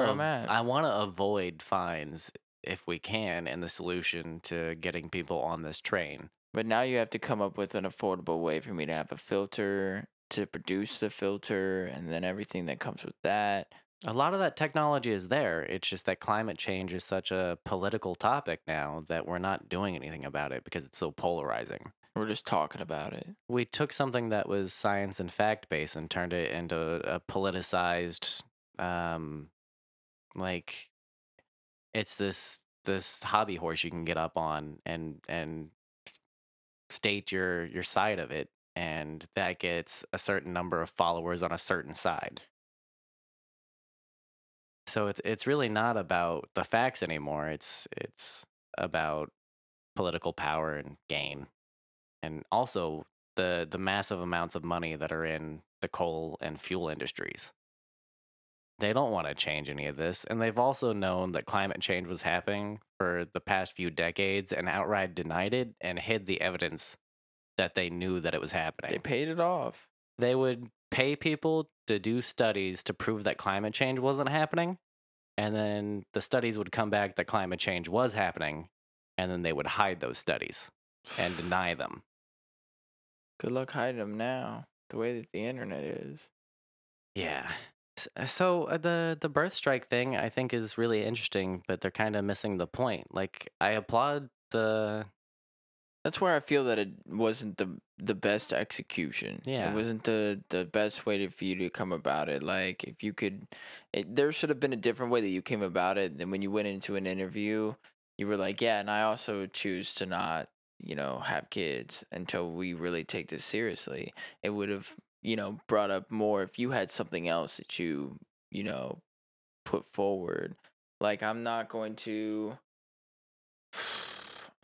I don't really know what a good example would be, but not doing something that affects these large corporations in some way that if the mass majority could do the same thing, but we're very reliant on all of these corporations. So that's what makes it difficult too. Like how are we to get transition when we have all of these major corporations that we rely on even for us to do this podcast and all the equipment that we need, the electricity that we need to run it. You know, for us to even be alive, I need shelter and food and all these things. So we need these amenities and we rely on that. So how can how are we going to change if these companies don't want to? Yet we rely on them. We need to get them to be upfront and honest about the facts of what what's happening and make responsible smart changes about the way they're going about their businesses. And the only way to do that is to vote on issues on climate change. Things that Alexandria Ocasio Cortez is pushing to the forefront right now with the Green New Deal and other legislation on climate change. We've talked about her a couple times. And a lot of what she's doing is is towards this direction of regulating big corporations that have a giant carbon footprint or produce things that have a giant carbon footprint and scaling that back. Or even startup companies or companies that are trying to do the right thing, like Tesla. They're trying to get legislation to make those cars more affordable. They gotta subs- subsidize stuff like that. Or if you buy an electric vehicle, you get a tax kickback. You get extra money for it. Yeah. So like they're trying to be smart about it in some some cases and that that's the right direction. I definitely agree. I definitely agree. Uh, Tesla's coming out with that $35,000 entry level one. It's like the price of a standard car, a little little more expensive. Eh, it's still a little It's expensive. about what Crystal's car cost. Yeah. Yeah. What year? Uh I think it's an 18 or a 17. Oh yeah. Well, mine was sixteen. and I'm like nineteen. Yeah, So, it was brand new. So, uh, mine was in a rear end mm, collision, small, no frame damage, whatever. yeah. So, I, I that's working towards the right direction. Like if you get everybody driving an electric car because you forced corporations to, and companies that produce cars to move in that direction and make them more affordable because we do have the technology to do that. yeah, but what about the power grids that we have to build if we're like super reliant on? That's where you have to do a cost benefit uh, analysis of how much climate change is going to cost us in the next couple decades, the next 30, 40 years, and how much it's going to cost to do those infrastructure changes. Like to get off coal and gasoline entirely and fossil fuels, it's going to require billions, maybe even trillions of dollars. Yeah. But you're saving billions of lives and you're also saving trillions of dollars down the line just in property loss. Like if entire states go underwater, that's billions of dollars of property damages and loss and insurance claims and loss of life. Like Got a good point there. yeah, so you could say it's going to be expensive to switch over and it's going to be a ar- long, arduous process to switch over to these new technologies, but it's going to be worth it. That's the consequentialism thing again. And I don't think those women are anti-natalists for the birth birth strike thing. I think they're more conse- consequentialist cuz they are actively deciding this is the world we live in and it would be dangerous to like I have this worry a lot with my children what kind of world are we leaving them? And I worry about their future because it, it is true that by like 2050, we're, the, the storms and the climate change and the droughts and the, the flooding and the fires in California, all that stuff's going to get worse. And we're not entirely sure how quickly or how much worse that's going to happen. We have good ideas on how quickly it's going to happen. And 2040, 2050 is kind of the start of it. My kids are still going to be around. They're going to have to live with that. And we left it for them. Right. So I I don't Mhm. disagree. I definitely think that our generation coming up, we're still super aware. And there's definitely a lot of people our age that are really fighting for this change, that are like us, that are like, we really need to get into these renewable resources in any way that we can, you know, or we need to have these laws and regulations to force us to filter and to produce as little emissions as we can and get to a, like natural gas. I mean, that's just another, you know, renewable electricity, renewable natural gas. Those are things that we need to look into. Gas isn't renewable. I mean, I don't mean to correct you in the middle of the podcast, but No, you're right. we have a finite source of all gases. I mean, some of them can be produced artificially, but the big one is helium. Like, uh, we're gonna run out of helium eventually because it's leaving our atmosphere because it's light enough to. Where do you get helium from? See, I don't know the the logistics or like the technicalities of how you mine for helium. I know that.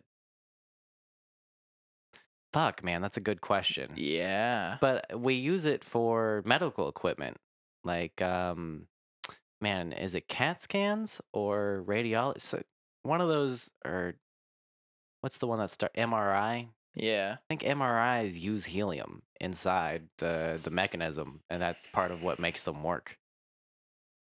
But also like balloons. Like eventually, we're just not going to have balloons, or we're going to have to use a different gas t- for our balloons. So, uh, and we use helium because it's mostly safe. So, like, we're gonna have to find a synthetic or something similar once we run out of it. Anyway, that's a kind of a tangent, but yeah, gas is another one of those things where it's like, like oil, we only have so much of it, unless you eat a lot of Taco Bell.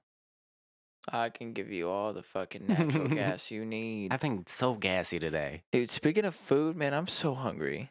I don't know why. I, I, I'm I'm sorry. No, it's okay. I don't have anything for you to eat. No, I mean, I would hope not. You just don't have like a burrito in your pocket. Well, I've got my backpack here. I could pull out. Oh, like, okay, that's fair enough. You just got like a Tupperware of spaghetti. why? Why spaghettis?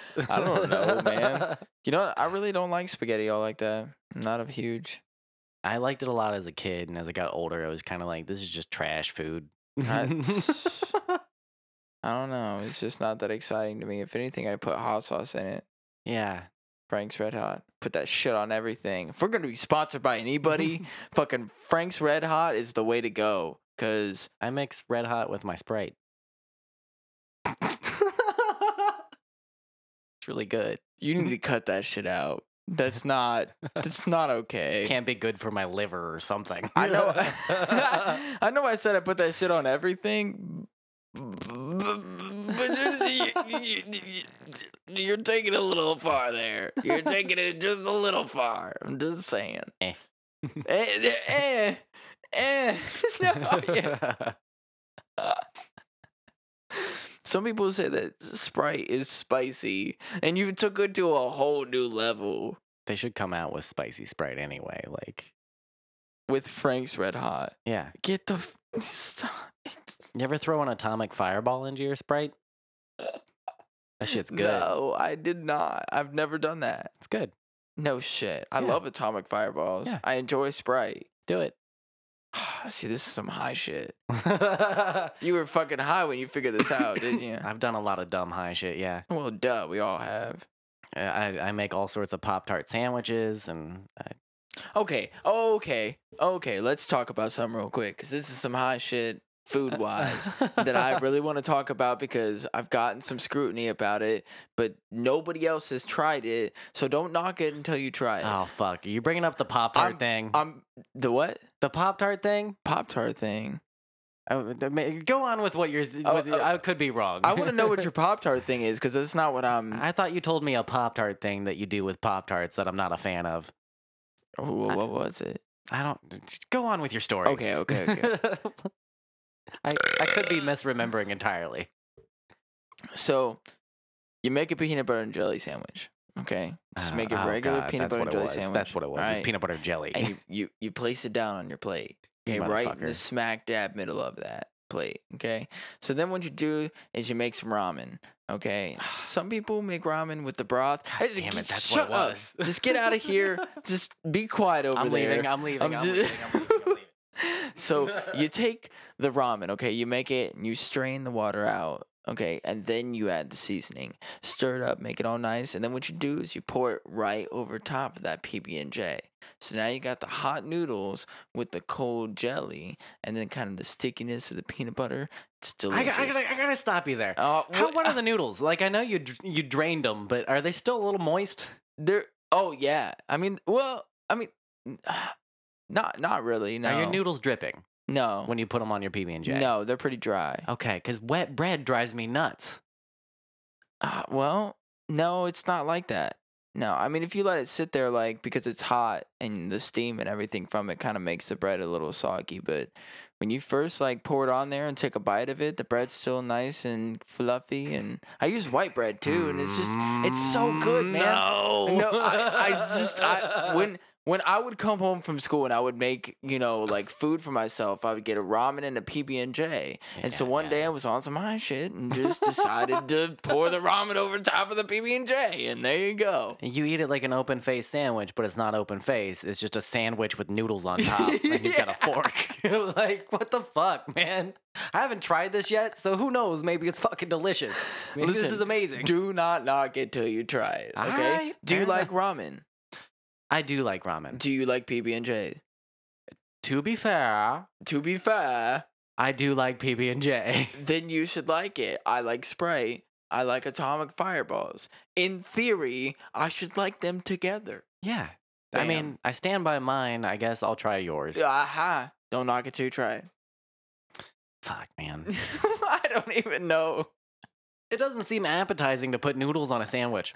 Why not? You put chips on a sandwich. I- Tell me you have not put potato chips on your PB and J before. I've put potato chips on a bunch of things before. Okay, yeah. See, Uh, Pizza, hot dog, sandwiches. I, so I'm not following you on the pizza one. it's so good on I- certain types of pizza. I can't. I haven't. I can't say that I've tried that, man. It's pretty good. You got me on that one. Okay. And then the other thing I'll defend your noodle sandwich on, your noodle noodle and J noodle butter and J is what we're going to call this fucking concoction. that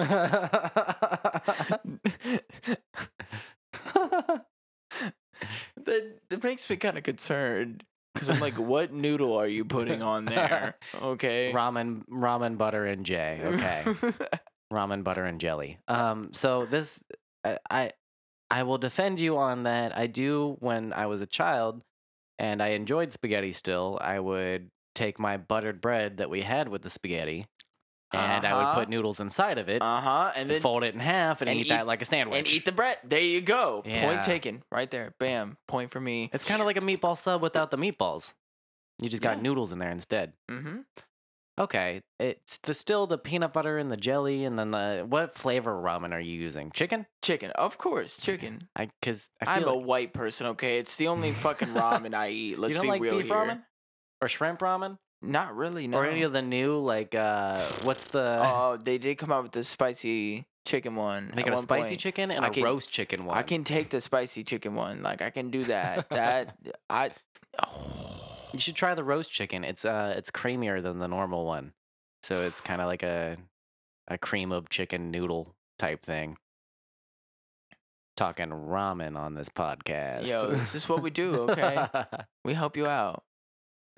Some, I'm hoping some people will try it. I yeah, okay. So if you try that, get back to us and let us know cuz I'm Let not us- trying it till somebody tells me it's good besides you.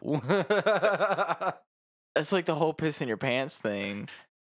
Like I feel oh, like you motherfucker. people aren't gonna do it It- until You're bringing up two things that. I hate. I hate your noodle sandwich and I hate this pee in your pants idea. I'm gonna make you fucking piss yourself, dude. I All swear to God. right, so You we gotta we gotta introduce this, don't we? Uh, have we not? Did we not do it in the last? I don't think we introduced this in the last Ah, episode. Okay, okay, okay, okay. So my theory is that you cannot piss yourself unwillingly. You know what's really funny too, as we sit here and talk about this, I have to pee. I do kind of have to pee uh, too, but I think we should suffer through it for the sake of this conversation. so you cannot piss your pants willingly if it's under like a certain circumstance. Because if like I'm just at home and I know that I could piss myself, take my clothes off, throw them in the washer, go take a shower, you know, whatever, it's really not gonna bother me. I can do that. But if I'm at the office and somebody just walks by and they're like, "Piss your pants right now," you have to piss your pants. You're still not gonna do it. That is my theory. That is my argument. Okay, I, I, I wanna I wanna suss some things out here. I have questions for you. So do you think this is because like if you asked a kid to pee his like a child, like a six year old, like pee your pants right now, they could do it on command, right? On the because spot. they haven't they haven't had the, the so- training quite yeah. yet. They're still getting used to part it. Part of your theory is that it's uh only a, like adults that are you- uh, where are you cut what's the cutoff for What's the age group am I Yeah, looking at yeah. here? Um, let's see. I stopped wetting the bed when I was like 13, so I'll go with 13. okay that i mean that's that sounds about right i'll give you that I mean, right so this is austin's theory is that he could at any moment point to me and go piss your pants and i'd have to do it and i physically wouldn't be able to I'm telling you, even if i really wanted to do it at that moment just to body- prove a point your body will not allow you. My theory is that Austin just wants me to piss my pants on the podcast.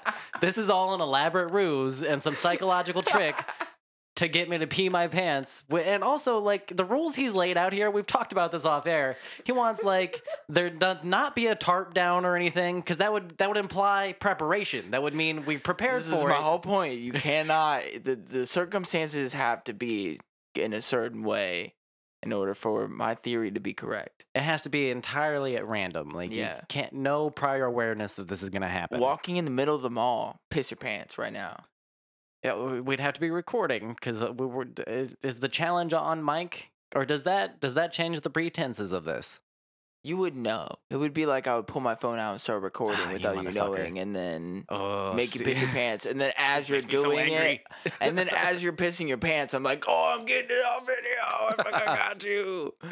But you're not gonna do it. I'm telling you, this is not gonna happen. I so here's the thing. I believe it to be entirely po I don't know about everybody, but I could pee myself at any given moment on command.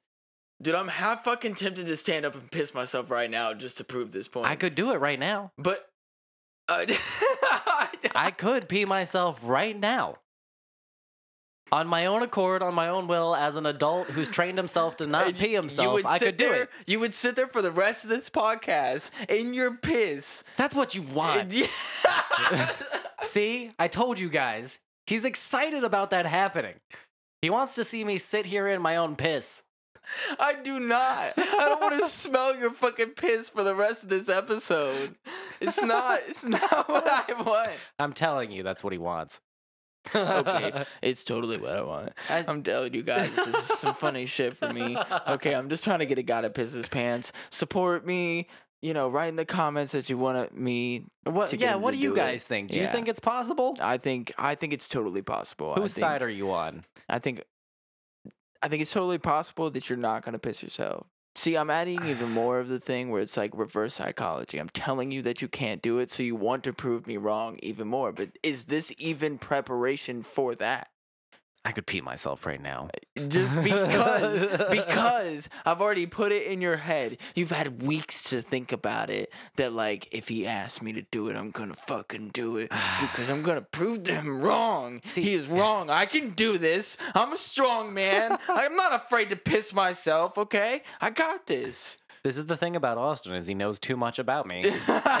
and he knows that certain things like these logical problems where he lays out a problem for me and he's disputing something. You do this all the time where you'll give me like this kind of like so what if this happens?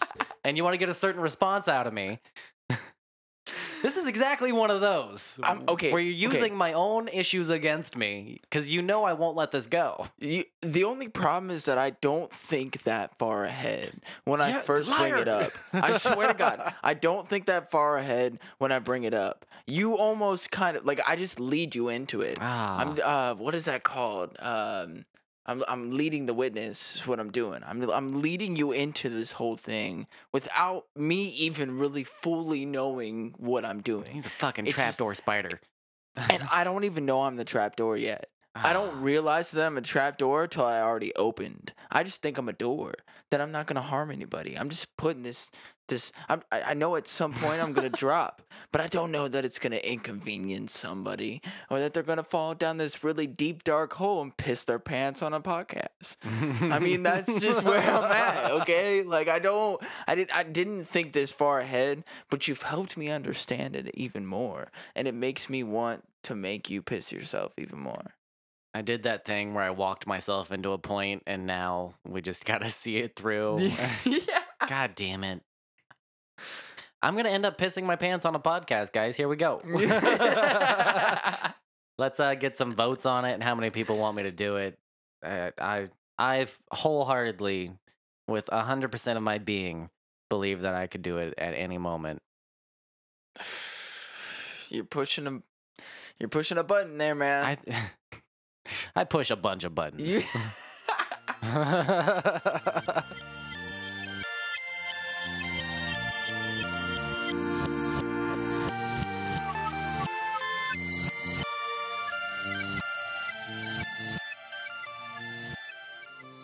All right. So, talking about this podcast and everything, let's talk about how the podcast got started and why we even, you know, where we really came from with this podcast and why we thought that we should be recording everything that we talk about in our little sessions here weekly. Yeah, yeah. Well, the the idea all just started from us having long conversations that at the end of would be like, "Fuck, that was a fun conversation." yeah. Like we had so much fun with the conversation. Like I wish there was more people around that could hear this, that could interact with it, us and give us more information or have their own views on this and like what are people's perspectives that are maybe more eh, involved in these certain situations that we're talking about, things like that. I mean, I remember working at uh Culver's at the time. yeah, And dude. it that was- was the hookup too. Dude, it was awesome, man. I ate so Culver's many- is great. So many cheese curds, dude. I could Yeah. I, I could order a large cheese curd and eat that any day. Ooh, cheese Any- curds. Cheese are so good. They got the white cheese and the gold cheese in there. Dude, it's like a mix of it, man. It's just so delicious. So delicious.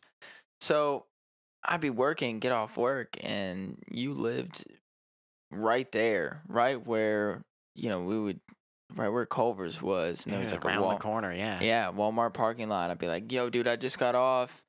You know, let's go skate. Yeah.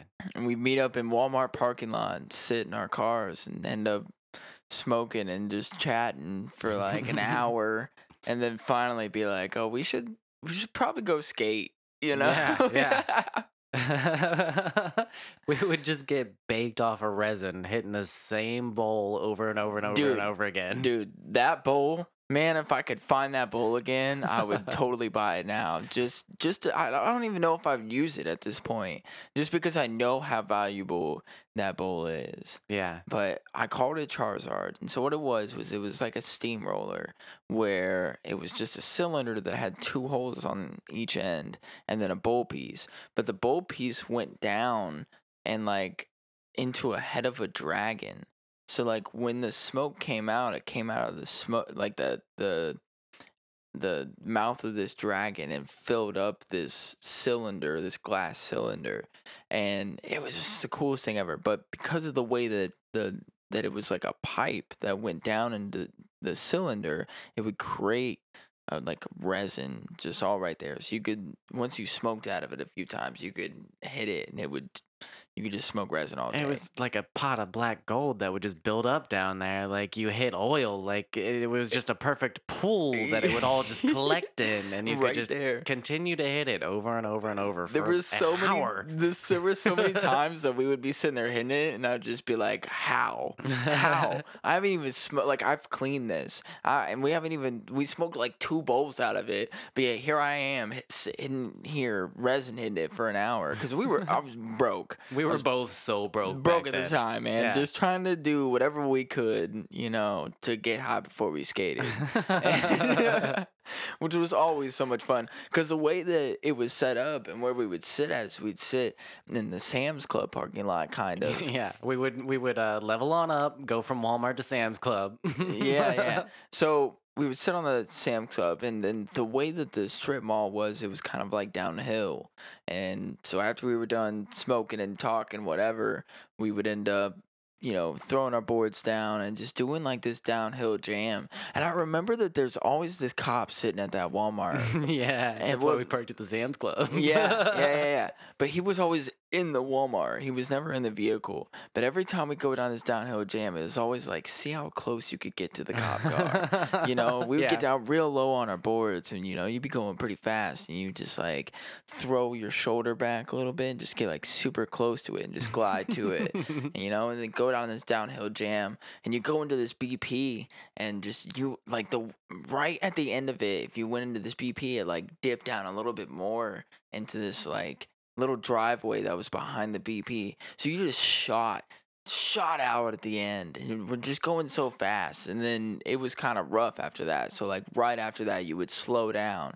It was pretty much like we would i would get off work go get stoned do this downhill jam and if we wanted to grab beer or grab something to drink right there at the bp yeah, and then exactly. go skate a fucking two stair for three hours you know Mm-hmm. chit chatting in between yeah, half the time we'd just end up sitting on the stairs in front of GameStop, chatting about some crazy shit. yeah We'd talk about something for an hour and be like, let's go back to the car and get baked again. yeah And we'd have another two hour long conversation. It'd be like three in the morning. We're all like, well, we got to go home. Yeah, yeah, dude. I was like, man, I should probably go home and go to sleep. Now I work too much, man. I wish we could do that now. And uh, this is my whole point: is we we need to move somewhere where it's warm. Yeah, well, everywhere's going to be warm soon. We covered that. Oh yeah, good point. but yeah, I get your point. I would love to move somewhere no, else. No, no, no. I mean, everywhere is gonna get warm, but it's gonna have cold points too. I want to move somewhere where it's gonna be the very least amount of cold that I could possibly endure. Yeah, the opposite of the extreme. You want to talk about me suffering? Okay, me being cold is pure suffer for me. Shivering is the worst. my back tenses up, my lower back, man, it just it hurts. Your I don't like body it. tenses up when it's cold, man. I hate it. No.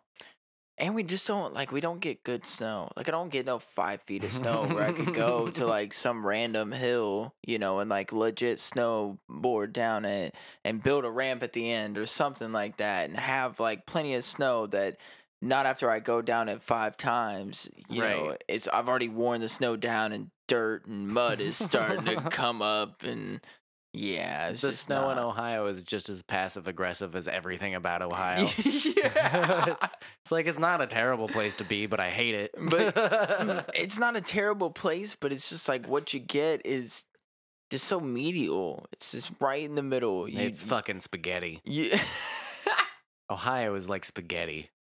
It's like, yeah, fuck. I liked it when I was a kid, before I knew better. now I know that it is shit. Yep. It's shit. It's like if you if you want to see something but not fully and like immerse yourself in it. Like you want to see snow, but I don't want my front door to be covered when I wake up in the morning to where I literally got to shovel my way out. But I still want to know that snow exists. And then also in the summer, like I want to know that it can get really hot. It can get really hot. The problem with Ohio is though, you you can deal with that in the same day. Yeah. You can literally wake up in the morning with a heavy coat and then go to your job and when you get off, 60. maybe 70. yeah. Like that you're sweating in your heavy coat. You got the Mhm. windows down, music blaring, you know, you're in your t-shirt, you threw your coat in the back seat, you know. You got DMX playing on the radio. yeah. I mean, that's I, I don't want that. I want the more you don't want DMX playing on the radio. Oh, yeah, no, I'm uh, totally cool with DMX playing on the radio. no, that's totally fine. Like, I love me some DMX. You know, stop, drop, shut them down, open up shop. I just realized that DMX and Alex Jones are pretty close in and and how their voice sounds. It's just that kind of like raspy. Like, have you been yelling your whole life? Yeah, Is that what it exactly. That's what it is. Yeah, I think you've just been yelling for so long that now your voice is just fucked. It's just gone. yeah. so, what are you doing? My beard itches. Oh, dude. My peach fuzz. I'm sorry. I don't really have a beard. I can't really grow one. It's just not a thing. I'm just don't- not there yet. I don't want to get too far away from the point we were trying to make before, but beards are kind of annoying. They do itch a lot, and uh, sometimes they hurt. Sometimes your beard hurts. Yeah. Yeah. Do any of like your random hairs just hurt when you like touch them? Uh, d- depending on on the day, yeah. Yeah. Sometimes my beard kind of hurts, and I gotta I gotta to do a good scrub, and you gotta keep your beard maintenance is important. I've been putting uh like beard butter in my beard lately. Beard butter. yeah, man, there's uh different pretty- waxes and butters that are basically just pomades for your beard, beer for your beard that you can put in. And to uh, put beer on your beard. I'm sure there's some beer infused fucking beard wax. that seems like the manliest thing on the market. I don't see why not. are, you, are you a man? Put beer in your beard. there's that one like southern guy that's just like, well, I get so drunk, you know. Sometimes if I'm drinking, you know, a little bit, you know, falls down into my beard. So Get that I- whiskey bush. I'll just, you know, rub it around next time. I don't need to go out and buy all this fancy new, you know, cosmetics, you know. I just go home and drink my. Oh, jeez. I don't even want to say the name. It's, I'm just going to go with Bud Light because I didn't even. I was going to say Natty. Oh, yeah. Yeah, I was like, what are you talking about? Nope, Uh, not- PBR and. Natty. I'm at least gonna put some dignity on this person, okay? I've given him the southern accent. I've already put him in to the point where he spills beer on his beard. Let, I'll at least let it be some Bud Light instead of calling him out on some Natty Ice. You know, Alright, like I'll alright. give him a little bit. Lets his Bud Light falls down onto his beard and he just rubs it around. You know, he just constantly smells like beer. he doesn't even drink that much. It just he makes a point to dribble it on his beard.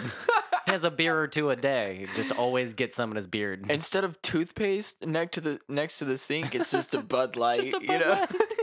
he brushes his teeth with Bud Light. one of the aluminum cans with the twist cap. You know, he just twists it back on. It's just a room temperature Bud Light. Every now and again, when he goes in to take a shit, he just takes a sip of it. Oh you know? no! Oh god! Your toothbrush Bud Light that you've left in your bathroom for like three months. You take a sip of every so often. We were trying to give this guy credit. Now he just sounds like the worst person to have ever existed. I wake up in the morning. I don't know. That's my default voice now. Is just that. I brush my teeth with fucking Bud Light because I'm a real American. Because Obama put chemicals in the water that turned the frogs gay. It's turning the frogs gay, and I don't like it, so I brush my teeth with Bud Light to keep the inter- interdimensional child molesters from coming. You gotta support Bud Light. These are the true patriots. Uh, Hillary and her emails, you heard them talking about Bud Light. Bud Light Platinum, Bud Light Lime. They've even got Bud Light Orange now. That's the real conspiracy. How do they get orange into the Bud Light? You tell me that. Who's funding them? Look into it. That's all I'm saying. Are they gonna come out with like a Bud Light apple? New Bud Light Apple. Take a bite. I don't know, man. I mean, it would be in like contingency for Angry Orchard. you know, like they're trying to fight the whole cider industry, so they're like, "Oh, we got Bud Light apple."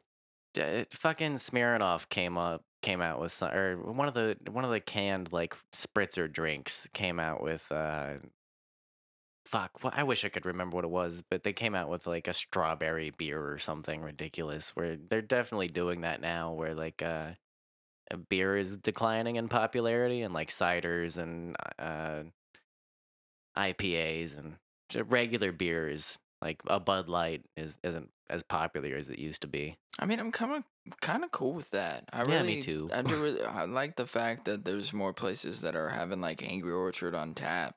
I'd much rather drink that. I think um for me, like the sugar and that it is a little bit more sweet doesn't make me feel as shitty in the morning. I don't feel as dehydrated and like just all around shitty in the morning if I drink two Angry Orchards compared to like two Bud Lights. Yeah. Hmm. So we, we got back to a reasonable point after talking about a bunch of fucking nonsense. Which is the original point we were trying to make is that we would sit in this fucking car and smoke like we've done tonight One thing would lead lead to another. and we would just talk about anything. The and next was- thing you know, we go from anti-natalism to Apple Bud Lights. a- and I I enjoy when I find a person that I can have these types of conversations with. I think it's it's rare that Uh, not everybody has a friend that they just go have like a three four hour long conversation with, and then you spend the next two hours skating, and you go back and talk in the car for another hour. Yeah, dude. Like we. Uh, we don't have the time for it now because we're busy, but we, we used to spend almost entire days together Dude, and uh, just talk about nonsense the whole time and have a fucking blast doing it. it was really fun. Like at like our local skate park too. At the time, it was just fun to go there, and we would just have the picnic bench, and you could sit down at the bench and talk to all these people and have all these crazy conversations too. Or you could just go and skate and enjoy that and pump each other. You were the only person that I've ever seen do a Christ air in in in person. Okay, I don't know if I can do it still since I've had kids, but I've I've seen I've seen it on videos. I've seen it on TV. Whatever. You are the only person that I've ever seen in real life do a Christ air. I, the thing is, I I started skating. I thank you for the compliment, but I started skating uh when I was seven because I, I I had family out in California and we went out to California and my, my grandfather at the uh, at the time had the X Games on TV one of the nights that I was staying at his house and it was uh, Tony Hawk skateboarding at the X Games.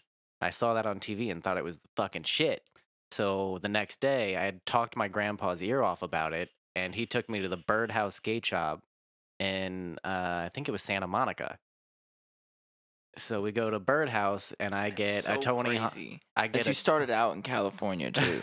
I get a Tony Hawk, uh, one of the like the it I forget what the name of the board was, but it was the baby skull eagle or the hawk. I mean, I don't know why I said eagle.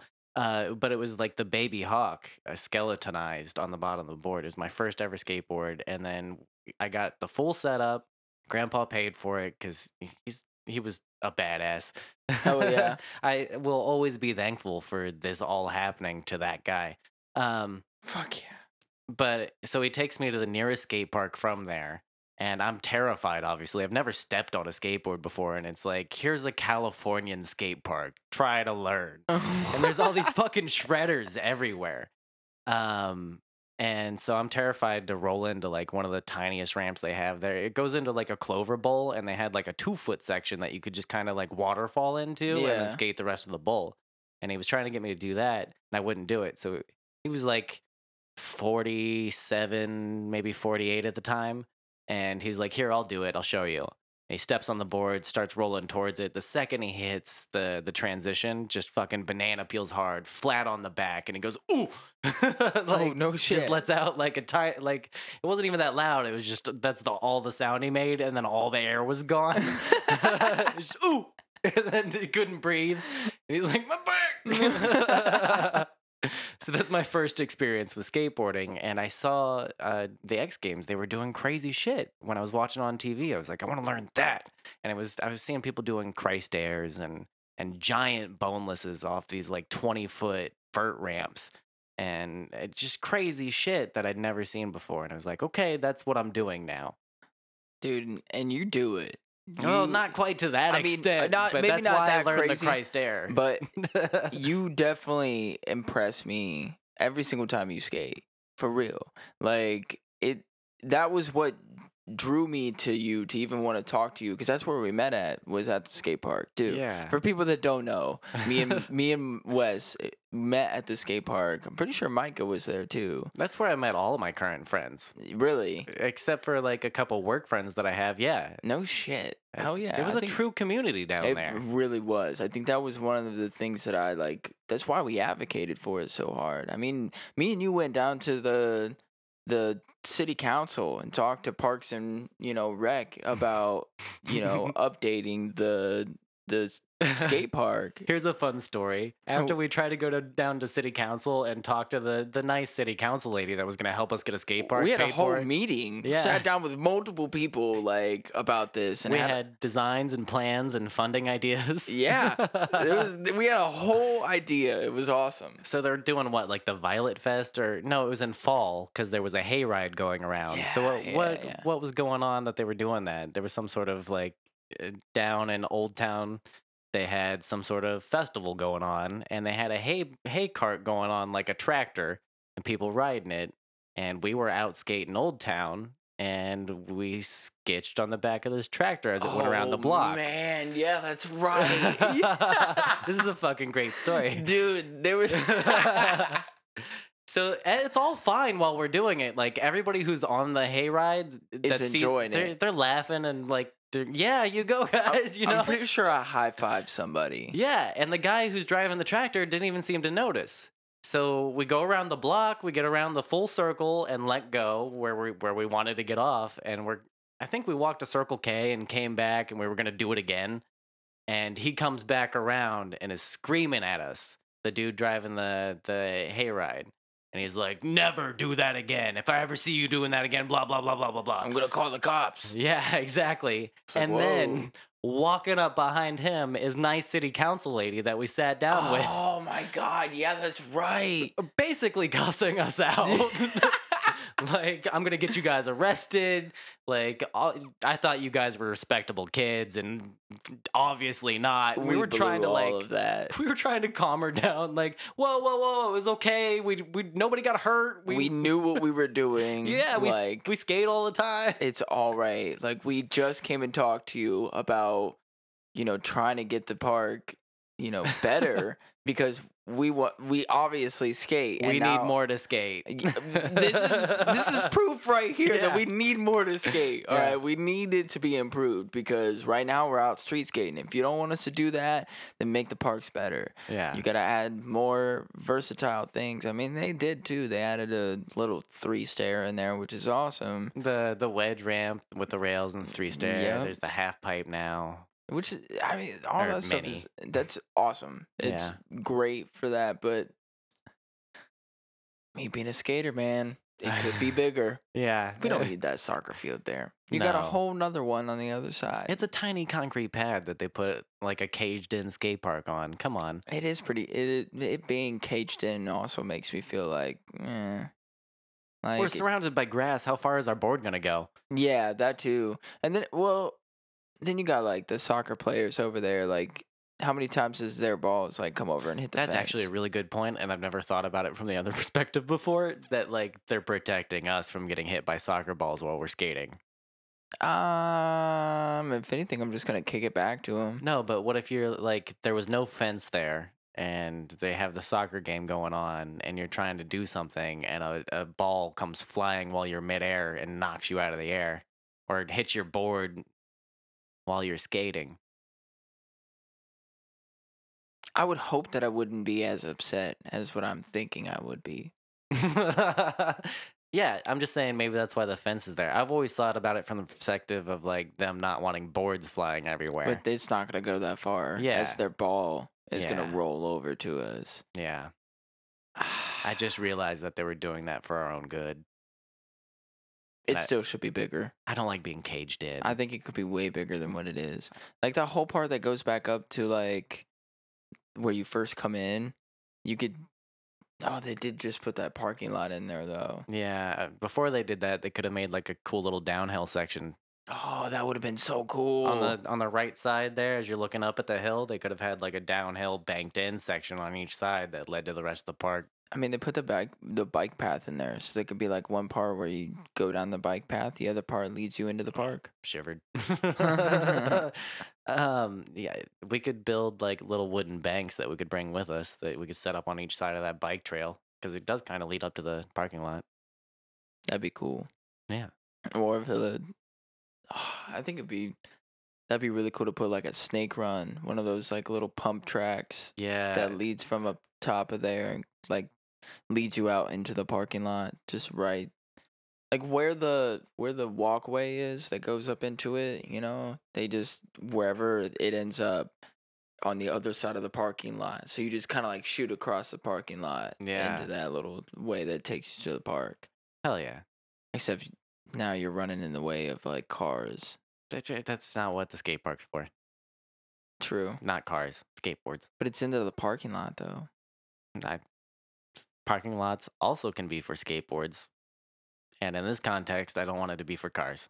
And it, it was really, really hilarious for me to have a, a game of skate out in the parking lot when we had this perfectly good park just sitting there. And we Yeah. were just like, "Mm, let's just play a little game of SK8 real quick in the parking lot. Fuck it. we did a lot of that. Or people, it would be like a lot of times it would rain and we'd all go down to the shelter until it stopped raining. But sometimes it'd be perfectly nice out and people are in the shelter skating. Well, It's like- because it was too hot. no, it was- sometimes it was like perfectly nice out and uh, people They're- would, yeah. would rather be in the shelter. Well, when they were playing the games of skate, the shelter was more slippery. That's so true. Some people like that a little bit more. Get harder wheels. I agree. Yeah. I agree. Well, man, we're like two and a half hours into this. I really gotta pee. Oh, you really got to pee? Yeah. Yeah, we should probably end this. You know, I, I I totally agree. I'm get gonna up pee. out of here. I got to be at work at 8 a.m. This might be the one anyways. where I pee myself. Oh, do it. fucking do it. No, Not don't right do it now. Don't do it now. okay. No, I'm not trying to fucking smell your piss right now. I'm gonna make you do it when like right when you're about to leave. you motherfucker. Like we go to the mall to get some food or something, and right before we leave, I'm like, piss yourself. You're like, Fuck. Now you have to drive home and smell your own piss, and I just get to go home and laugh. Yeah. So there you go. Damn it. All right, everybody. I hope you enjoyed this episode. Make sure to follow us on Instagram at Blue Skies Pod. Follow us on Facebook at Blue Skies from the Basement. Subscribe to our Patreon. We got bonus content up there. You get access to our Discord. You get a little badge, you know, to put next to your name. All this other shit. Yeah, there's I'm bailing. I'm You- bailing. go, go, go piss, go piss. Make sure that if you're on Apple Podcasts, to rate, give us five stars, give us a review. If you're on Google Podcasts, you know, same thing. Any podcast that you listen to. If you're on Podbean, make sure you know you comment, keep up with everything. Let us know what you guys think about the episodes. You know, if we're doing good, if we're not, just you know, give us your honest opinions. Let us know what's happening. But uh it was awesome talking to you guys, and I hope you enjoy the rest of your day. Uh, Wes isn't here anymore because he had to pee, which is hilarious. But later.